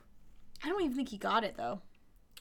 And you know, Paige obviously does not want to talk to him. She, I think, flat up says, "I don't want to talk to you," or, or straight up says that. And Hazel tries to usher Paige inside and get away from this conversation, but he just keeps coming. He pers- he literally physically pursues her into the building, not letting the conversation drop. He makes fun of her for singing the, the song "Poor Thing." Oh yeah, Yeah, he's like, oh, you can do sing a song about it. sing a song about it and, and leave. Like you think he can get away with just that? And he's again just being very aggressive and he knows that he is in a position of power over her. At, at this point, Lu- Paige loses her temper, um, asking, and she's just like, "Was it fun? What you and like what you did to me?" And then she reiterates, "I said no," Yeah. and he's still not phased. Yeah. He says, Well, yeah, we did have fun. And everyone else saw a girl who wanted it. Yeah. and he's this is a distinct power play here. Mm-hmm. He knows that he can get away with with accosting her like this because he knows there's no evidence. He knows everyone else saw them go up to the room. Everyone saw it was consensual. Nobody saw what actually happened, and he knows this, and he is abusing her because of it. Mm-hmm. And it's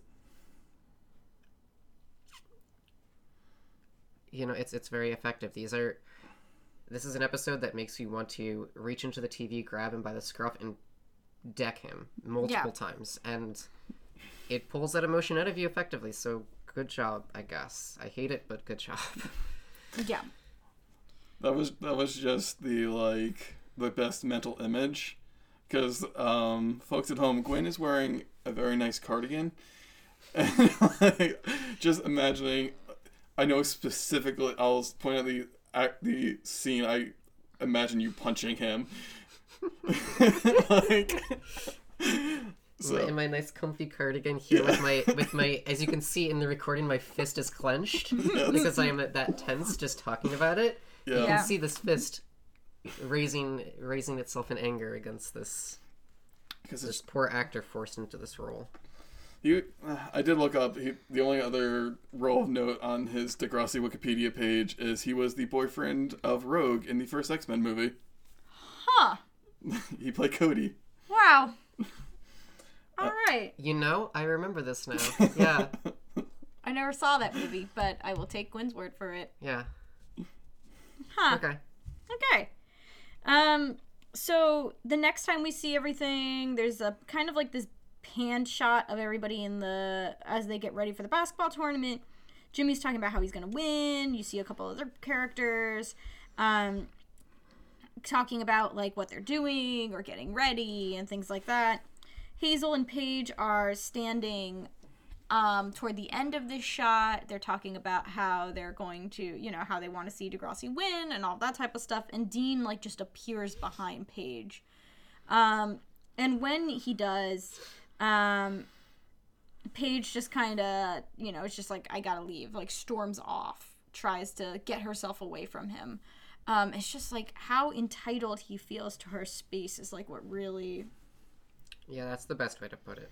yeah, He feels he's entitled to her space. That's it. Yeah. He just is. Very, he feels very entitled, and he feels like he can get away with doing and saying anything to her. Yeah, yeah. So she she storms off, and Spinner is watching this happen. He talks to Hazel about it, and he's just like, I don't understand why Paige is this upset over a breakup. And Hazel looks at him and goes like, Well, what if, like, what if she said no? Like, what if this was not, you know, uh, t- like what you think is just like a breakup? And he's just like, Well, she said no to me. Well, okay, he says it. I, I wrote this line down. Okay. Um, this this this is very clear. Okay, I'll just say it. He says, um, what if she said no? He responds with, "Good one, Hazel. The only the only one she said no to was me." Like in a very self-deprecating, la- laissez whatever. Like just, I don't care what you're saying. She rejected me. Mm-hmm. Why would she ever reject someone like him? Because clearly he's much more attractive, popular, um, good at better at sports, whatever, than than he is. But he, it's just not computing. Yeah. He does not understand the gravity of what Hazel was saying, and he just responds negatively with this flippant statement. Exactly. He, he's very self-centered in this that he doesn't recognize it, but he he later recognizes what actually happened. Yeah. We'll get to that.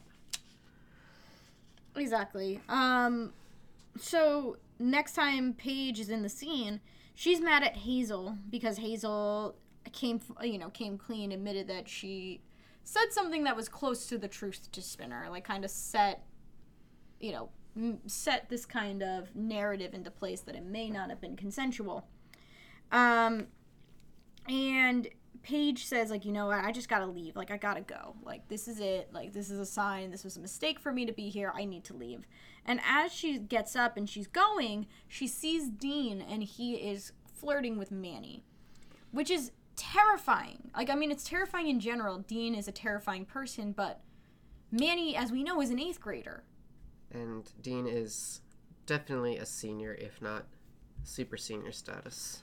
And we've also seen Manny just very badly want somebody to fall in love with. Exactly. We we know how vulnerable that she can make herself. And Paige immediately recognizes this predatory behavior that is now being enacted on someone else. And she gets very protective. She this is where she she she later comes up to Manny and she tries to warn her. Oh, just going to er, quick interjection. This is the point where I imagined you punching Dean. Just Okay. in the back of the head while he's talking Valid. to Manny. You're like, no, you won't, you motherfucker. And you punch him in the back of the head. and you know his head his forehead clashes into the the, Mm-hmm. the metal bit that's j- jutting out of the, the the school bus that he's next to. Yeah, Yeah. And he, yeah, that would splits open his eyebrow. and he dies like that one guy from Battlestar Galactica. Oh, he just dies. Shit. Okay. He doesn't deserve. I didn't know that was that powerful. Sorry, he doesn't deserve to live. I mean, no, no, he does not. But but you're also making me into a killer here. I mean, not to get super political on here. anyway, I don't mind killing him. to be clear, but I just need to be prepared for it. be prepared to murder. I just I just a need to know what I'm getting into. Fair. Honestly, that is very fair. Um, but anyway, uh, Paige goes, um, Paige goes up to Manny at her locker and says like, Dean is dangerous. Don't like. And Manny says, "Oh, you're just jealous that he didn't call you." And Paige, like, this is an absolutely terrifying line. Um, Paige says, "Don't be alone with him." Yeah. Well, she's being as clear as she can be Yeah, Yeah. without outing herself entirely Yeah. as, as being. it's very much like it reminds me a lot of like how in the kind of this big discussion that happened because of like me too gaining so much traction in the past like year and a half or so like the dis- op- more open discussions of whisper networks it reminds me a lot of like that type of stuff where it's like people in positions that they don't want to disclose that they are survivors of assault and they don't want to reveal like what has happened to them but still want to make sure that people are safe. Mm-hmm. So kind of saying so saying it like that saying like don't be alone with him like don't don't make yourself vulnerable to him. I'm not going to tell you what has happened to me. I'm not going to tell you mm-hmm. explicitly what what he does but stay safe yeah, it reminds me a lot of that type of stuff and Yeah. it's definitely what happens in many situations high schools industries things like that. It's a very like real moment that you can see how those types of networks operate. Um because she's like you know don't be alone with him. Don't you know don't open yourself up for him to do something to you. Um and manny has heard the narrative before that it was at a party and that he stood her up like they hooked up. He didn't get back to her. So direct words from manny like get over it.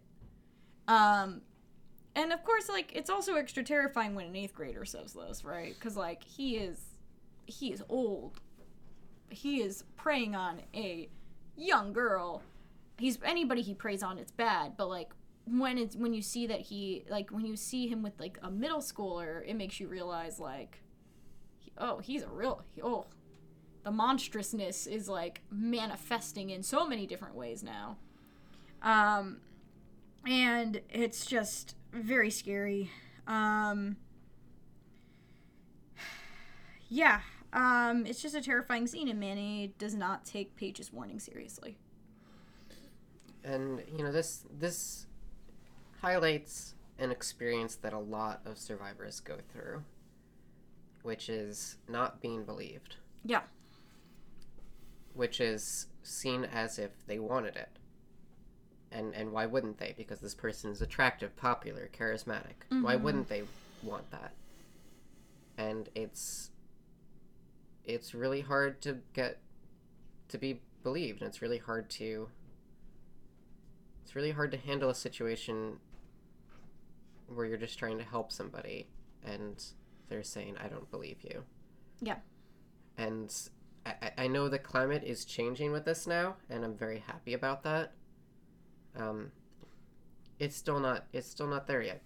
It- No. you know it's it's the way our culture works right now to accept that somebody did did something like this to somebody else means you have to reorient how you think about the the the assailant.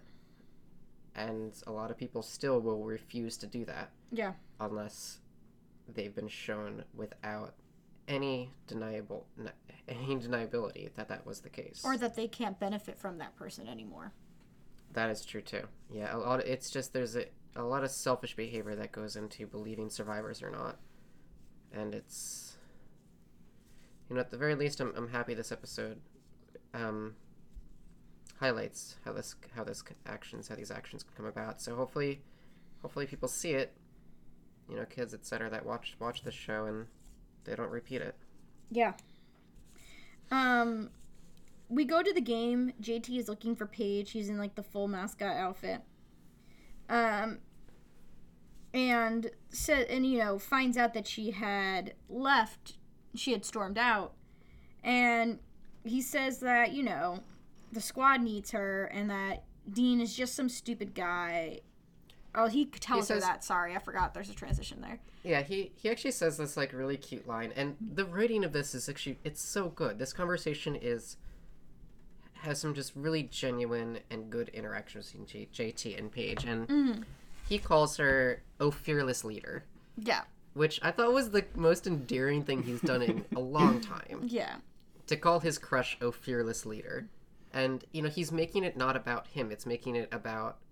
It's not that he needs her there. It's that that the team, that the cheerleading squad, everybody needs you there, mm-hmm. and he's coming to support her and getting going through. You know, going getting through whatever she's going through, to be there for the team.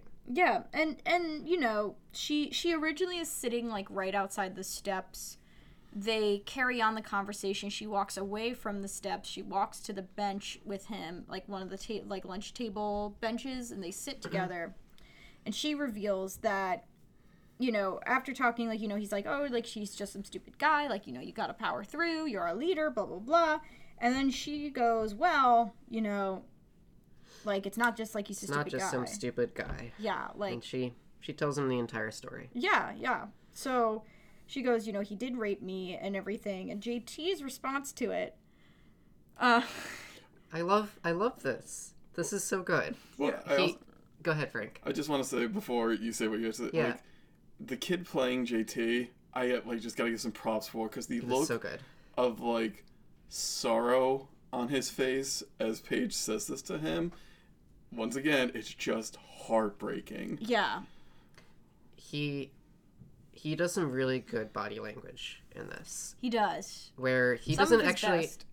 I don't think he really actually says much in response to which, you know her her story of how what happened to her. He doesn't say anything. I don't think he says anything. No. Actually, yeah. He he just you see his face, um, transition out of that like shit-eating grin that he always wears, slowly transitions out of that and becomes super serious, very, very sad, and then very determined. Yes. At which he stands up. He doesn't say anything. He just stands up. He doesn't even take the He's head. still he's still wearing his mascot suit, But by not the way, the which head. is for for the picture. It's a lep- leopard, it's Panther. a Panther? panther. but it has spots. It doesn't have spots. Are you sure? It's No, it yellow. does have like little like spots on on like the cheeks and stuff. But also, don't panthers actually have spots? I don't look know. I'm not a. But I'm like they're really hard to see. here. Anyway, go on. He leaves the head and just storms in panther bodysuit to the middle of the. He just storms off. Um, Paige follows him with Paige the head. follows him with, with the head. Okay, good detail. Yeah. And he just storms onto the court in the middle of a basketball game that Dean is playing in, and he immediately starts trying doing his best. His his small frame does his best in this panther outfit to punch Dean Yeah. like multiple times. He like shoves him. He kind he basically is just slapping him. Slapping him, shoving him. he he just snaps too much for you, Mister Rapist. Which like, I felt that. And this is also a really great job of acting here because like JT has this this face on him that is half fury and half scared shitless. Yeah. Where he knows he's put himself into a situation where he is over his head, but he is too angry to to not do it. Yeah. But there's like he's still like pulling back because he doesn't want to get hurt by this very large man Yeah. at the same time Yeah. but he is still committed to this. It's really good. But Dean is much stronger than him and just grabs him by the by the waist and throws him to the ground Yeah. and is about to like just just wail him in the face when uh, Dean is grabbed, I think, by Armstrong. Yeah. Yeah, the, yeah. And they're like, he's suspended from the game. The Panther, the mascot, is going to the principal's office. Yeah. So And we, we so Spinner is right on the court too. And I thought at first he overheard JT say too much for you, Mr. Rapist, but he didn't. Either way, Paige kno- or sorry, J- Spinner knows. Wow, just going through the names here. Spinner knows something is really up, and he he follows Paige out. uh, Paige rejects his touch, um, and Spinner just asks, like, you know, did Dean take it too far? Um, and things begin to get on the verge of being chaotic because Spinner then, you know he he, he actually I, I I just want to highlight how he realizes this he Paige doesn't say anything mm-hmm. he just sees it on her face the distraught that she's in, how distraught she is, rather. Mm-hmm. And he, you know, he he had heard what Hazel had said about her saying no. Mm-hmm. He just at the time didn't didn't it didn't compute. It didn't register. It, he didn't take it as seriously as he should have at the time. Mm-hmm. And he sees her like this, and he puts two and two together and figures it out. And he says, in just like a really like letting out a very sad sigh. He took it too far, like Hazel said. And I, I like this moment because it shows that he, you know, he's still a still a meathead. He's, he's not a, he's not a very intelligent boy most of the time in terms of interpersonal relations, but he cares about Paige a lot, and he figures this out, and he takes it really seriously. And he too, after getting the confirmation from Paige, I think it's a nonverbal confirmation. He gets real angry and confronts Dean as well, shoving him up against a bus outside. Yep. A much more fair fight if it would have happened. Yeah. But it doesn't happen because Paige gets between them.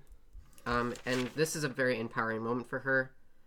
Um, she she says she essentially tells tells Spinner this is not your fight, um, and she confronts Dean directly, saying, "I'm coming after you with everything I've got." yeah. She's gonna get is- him for real. She's gonna get him for real. This is between me and you now. I'm coming after you. Yeah. Um.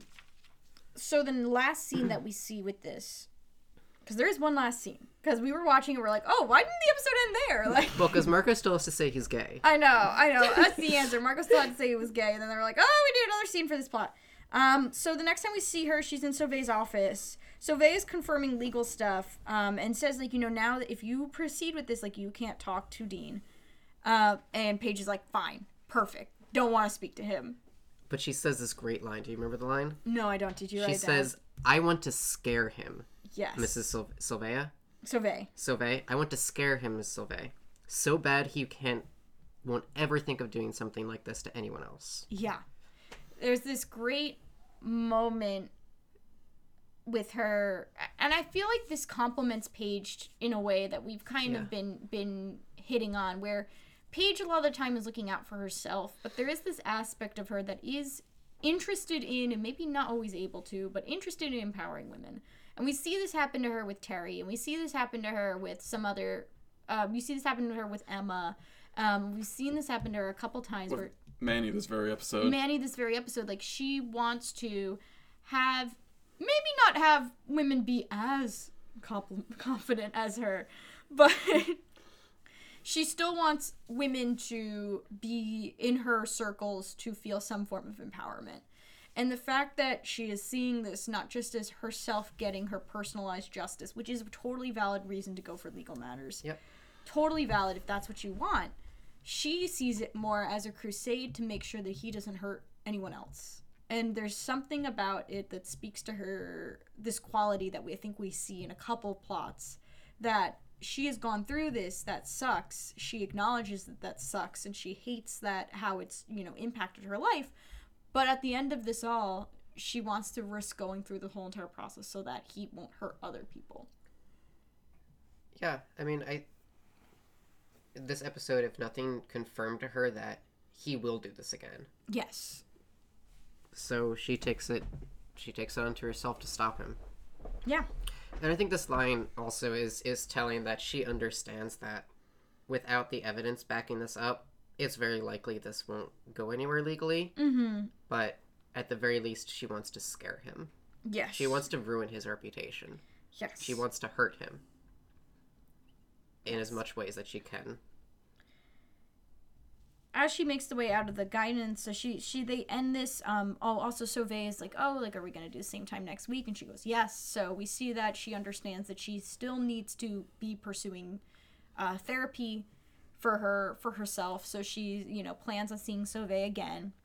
And as Paige leaves, she meets up with Spinner. She's surprised that Spinner's here because usually he's, you know, working in the cafeteria for eternity. And he says, like, you know, oh, I got somebody else to cover my shift. Don't really know how that works, but okay.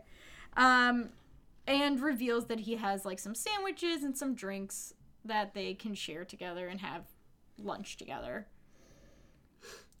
And then like we get, I mean, it's not the last line, but God, if it was the last line, I would have punched the television. Yeah. We, we get a tran translation of the last of the second to last line, which is Spinner saying not all men.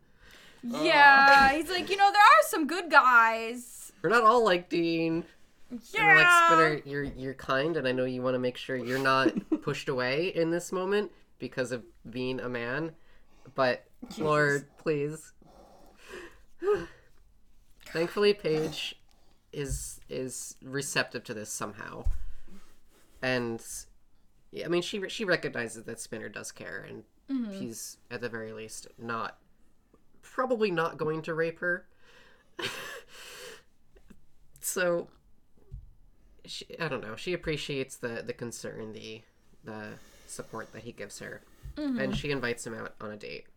Um, Uh, She invites him to the year-end dance. the year end dance. Yeah. The um, yeah. which I think comes up in the next episode. It Yeah. does. Right? Yeah. Yeah. Um, she also says, like, you know, I owed you a date anyway. Like, you know, I did st- stand you up, so let me ask you Yeah. out to this so I can pay back for that. Um, And that's it. yeah, and that's how it ends. The only thing that would have I, I'm giving just gonna go into my ranking for this episode. I'm mm-hmm. giving it a solid A plus. Besides the wonkiness of the direction and whatnot, it was a, such a solid episode. It's so well written. It's a mm-hmm. very dense 22 minutes, too. Yeah. It's another episode that feels like, while, you know, you could get caught up in some of the technicalities of it, it's a very solid, like, every scene felt like it had a purpose in it. Yep, that's exactly what I was gonna say.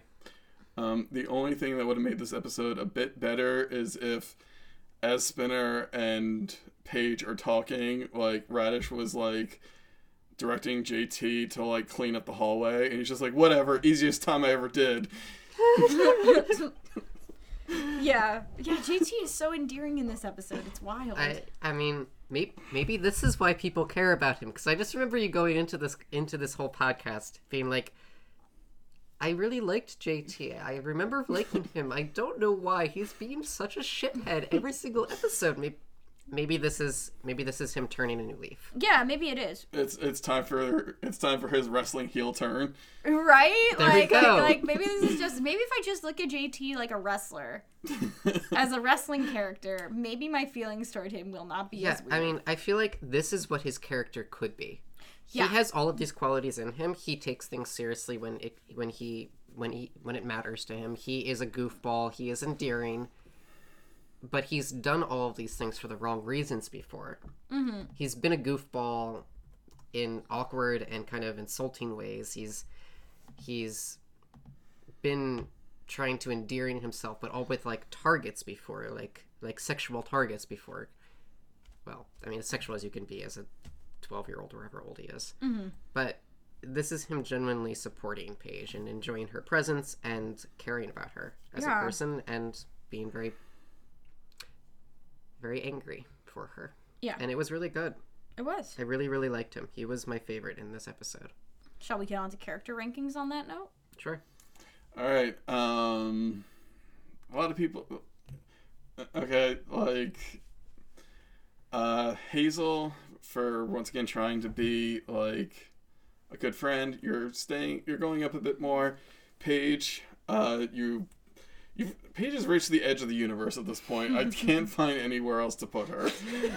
um, let's see. Uh, Ashley, um, you're um, remaining rough warrior. You didn't do much. Ellie. Ellie's going up a bit more for expressing her frustration, which is not hard. It's not easy to do with a friend. Yeah. Uh, Marco for realizing who you are. You're jumping a bunch of spots. Spinner for finally coming around and becoming the tender chunkhead.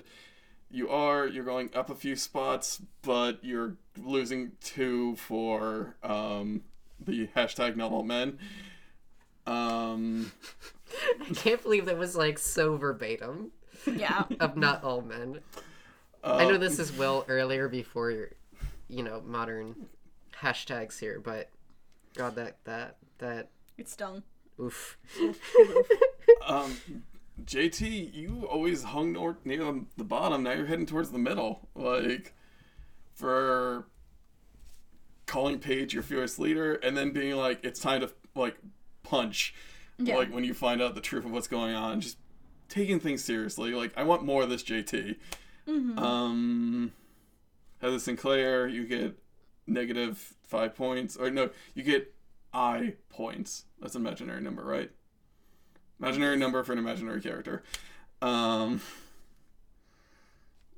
uh, Manny, you're losing points for not believing Paige. Um, because when has Paige ever steered you wrong? Okay, wait, the cheerleading episode, but whatever. Yeah. yeah. Um, is that it? There's not a lot of people in this episode. no, there really isn't. Oh, Dean.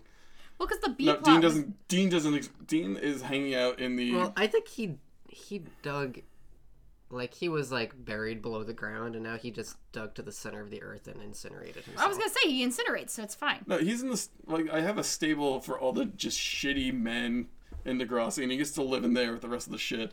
Like the pedophile from the first episode. That I- that guy who said, "Oh, look, look at that" to Emma. Yeah. Like, I I just like, you know, in Shout we see him be bad certainly and he clearly assaulted Paige and Yeah.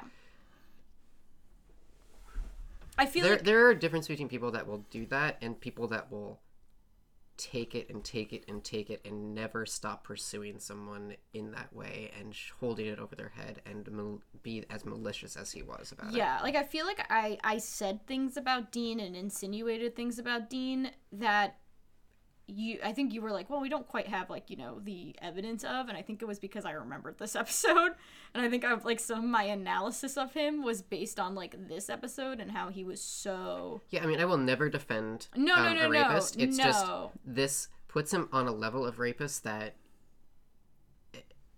there there's just there it's it's I can't I have no words. It's just it's it's, It's- bad. he's Yeah. just a It's- monster. He is, like, he Yeah. is a he is a monster.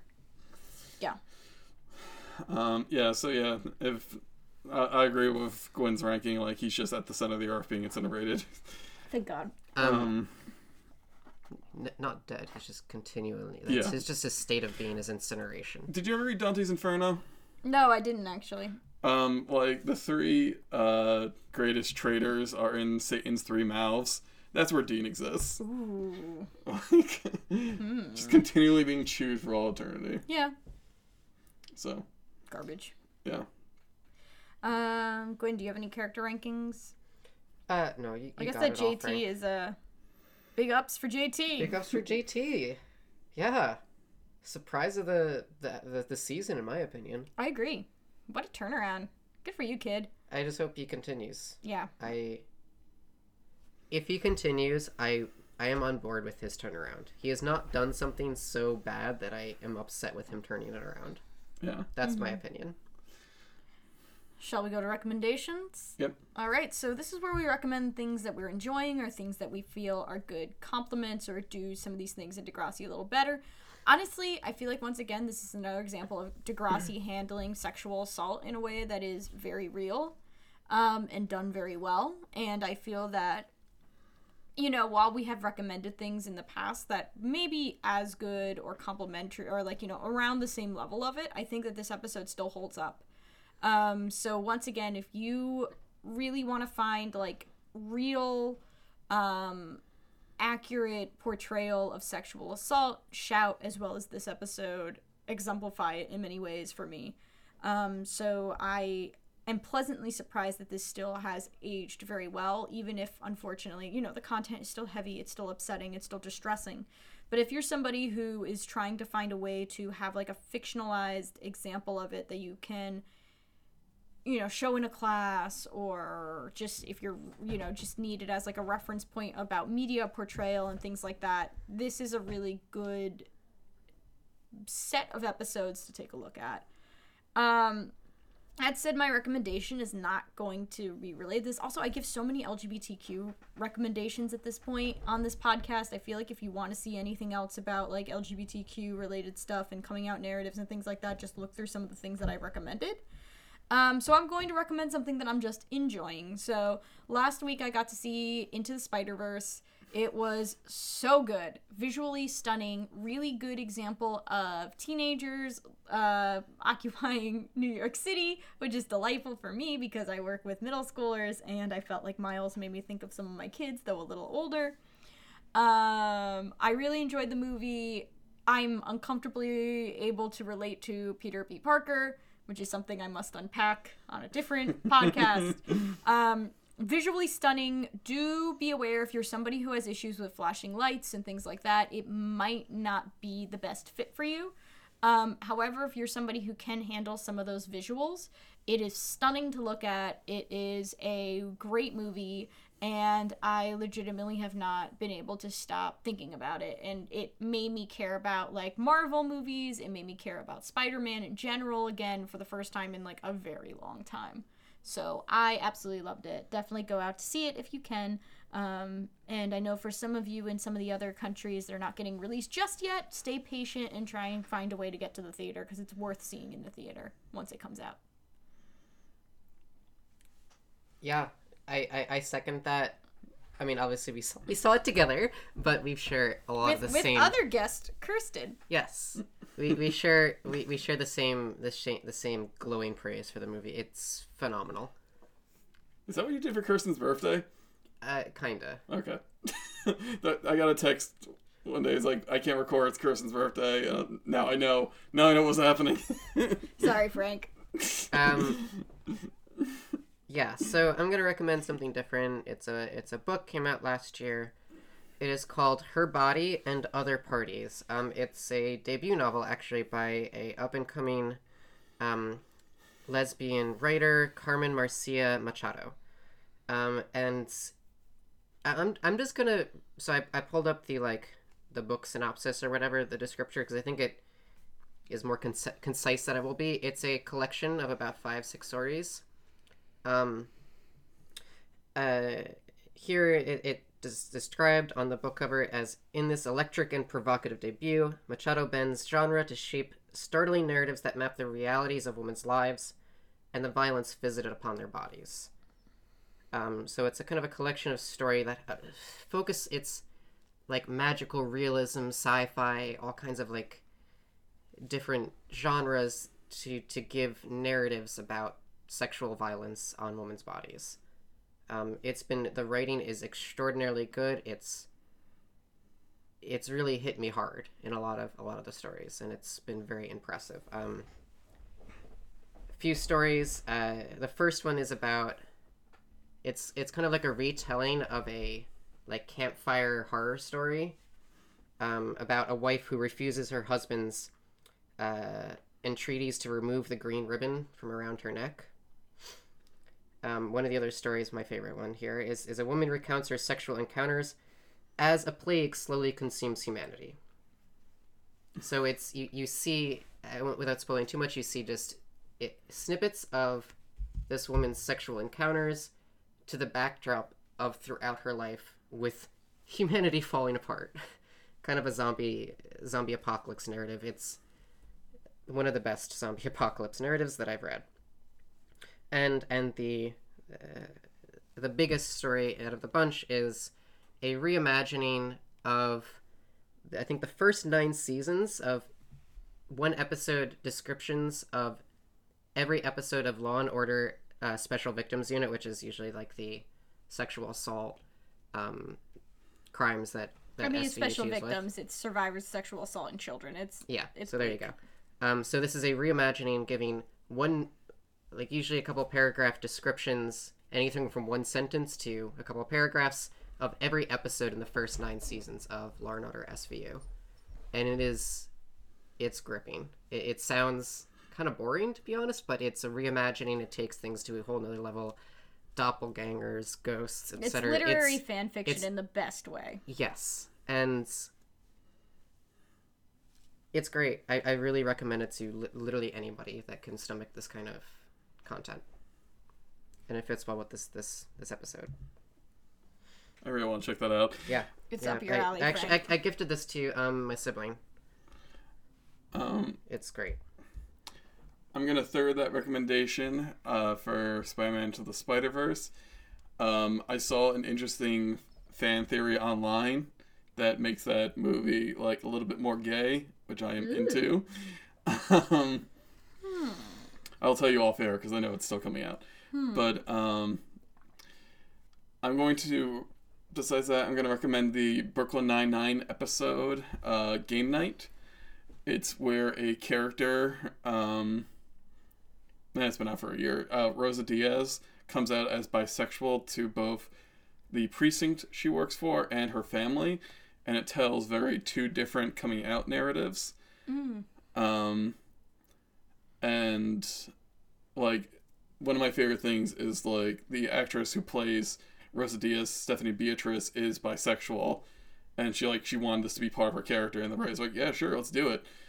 Um, and I also just want to uh, actually recite some of the lines at the end of her captain, who, if you've seen the show, is a very stern, well, not stern, like taciturn, like somewhat emotionless, and like man, he's referred to as a robot often.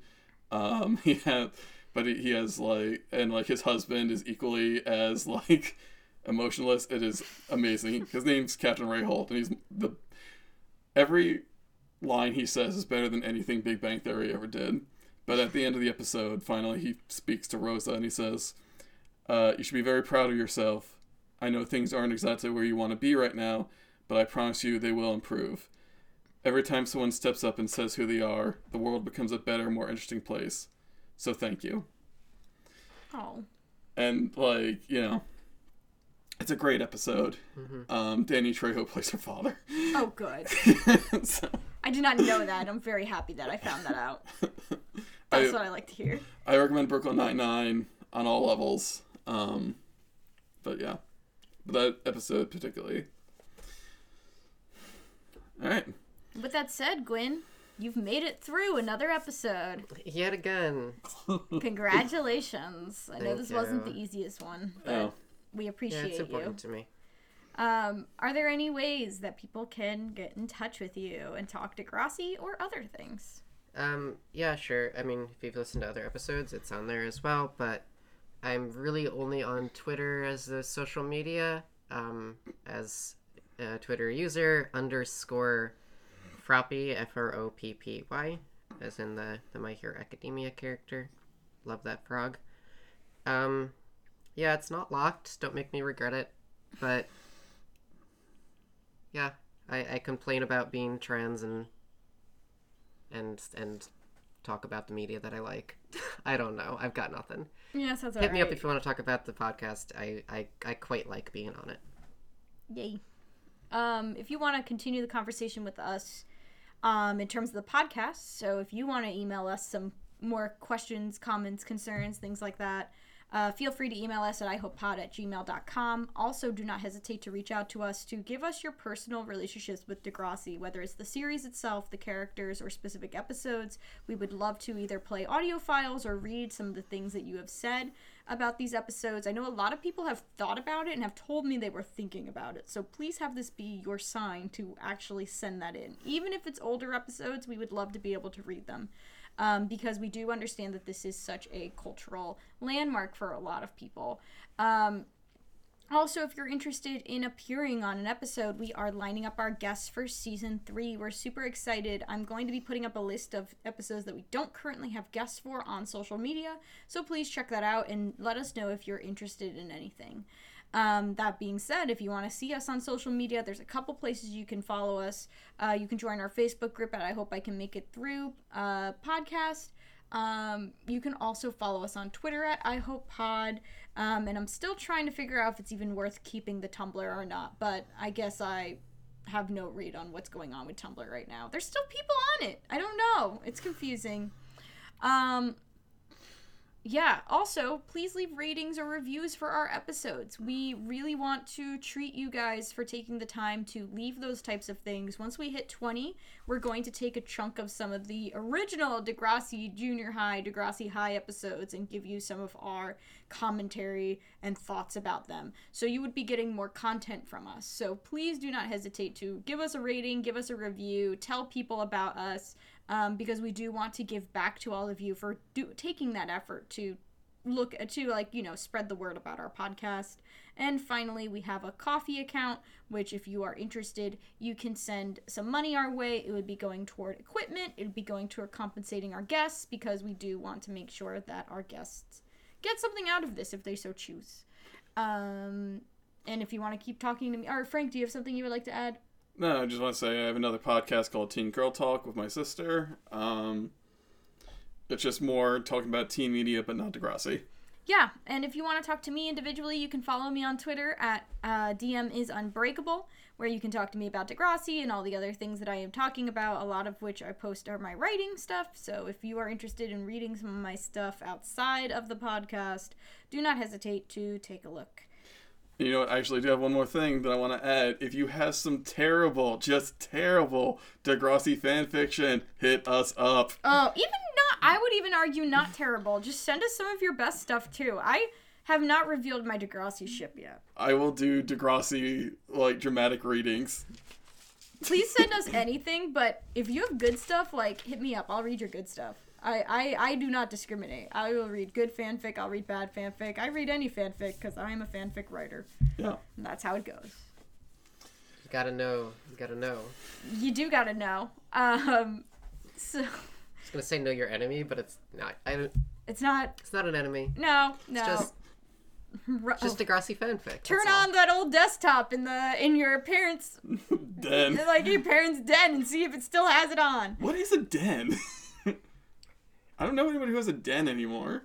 Not anymore, because laptops exist. Okay. Yeah, They don't that's exist true. anymore. My parents' house still has it, but that's my parents' house. It's anyone's parents' house has a den. And a cordless. Millennials and a, don't have homes, so like they're going first. And a corded phone. Bring the corded phone into the den and don't put the video games on the good TV. yeah, right. Anyway, everybody.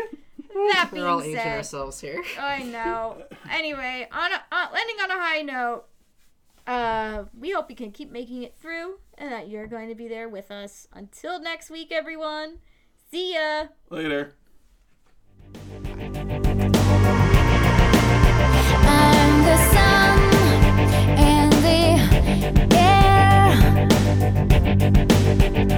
All the shyness that is criminally vulgar.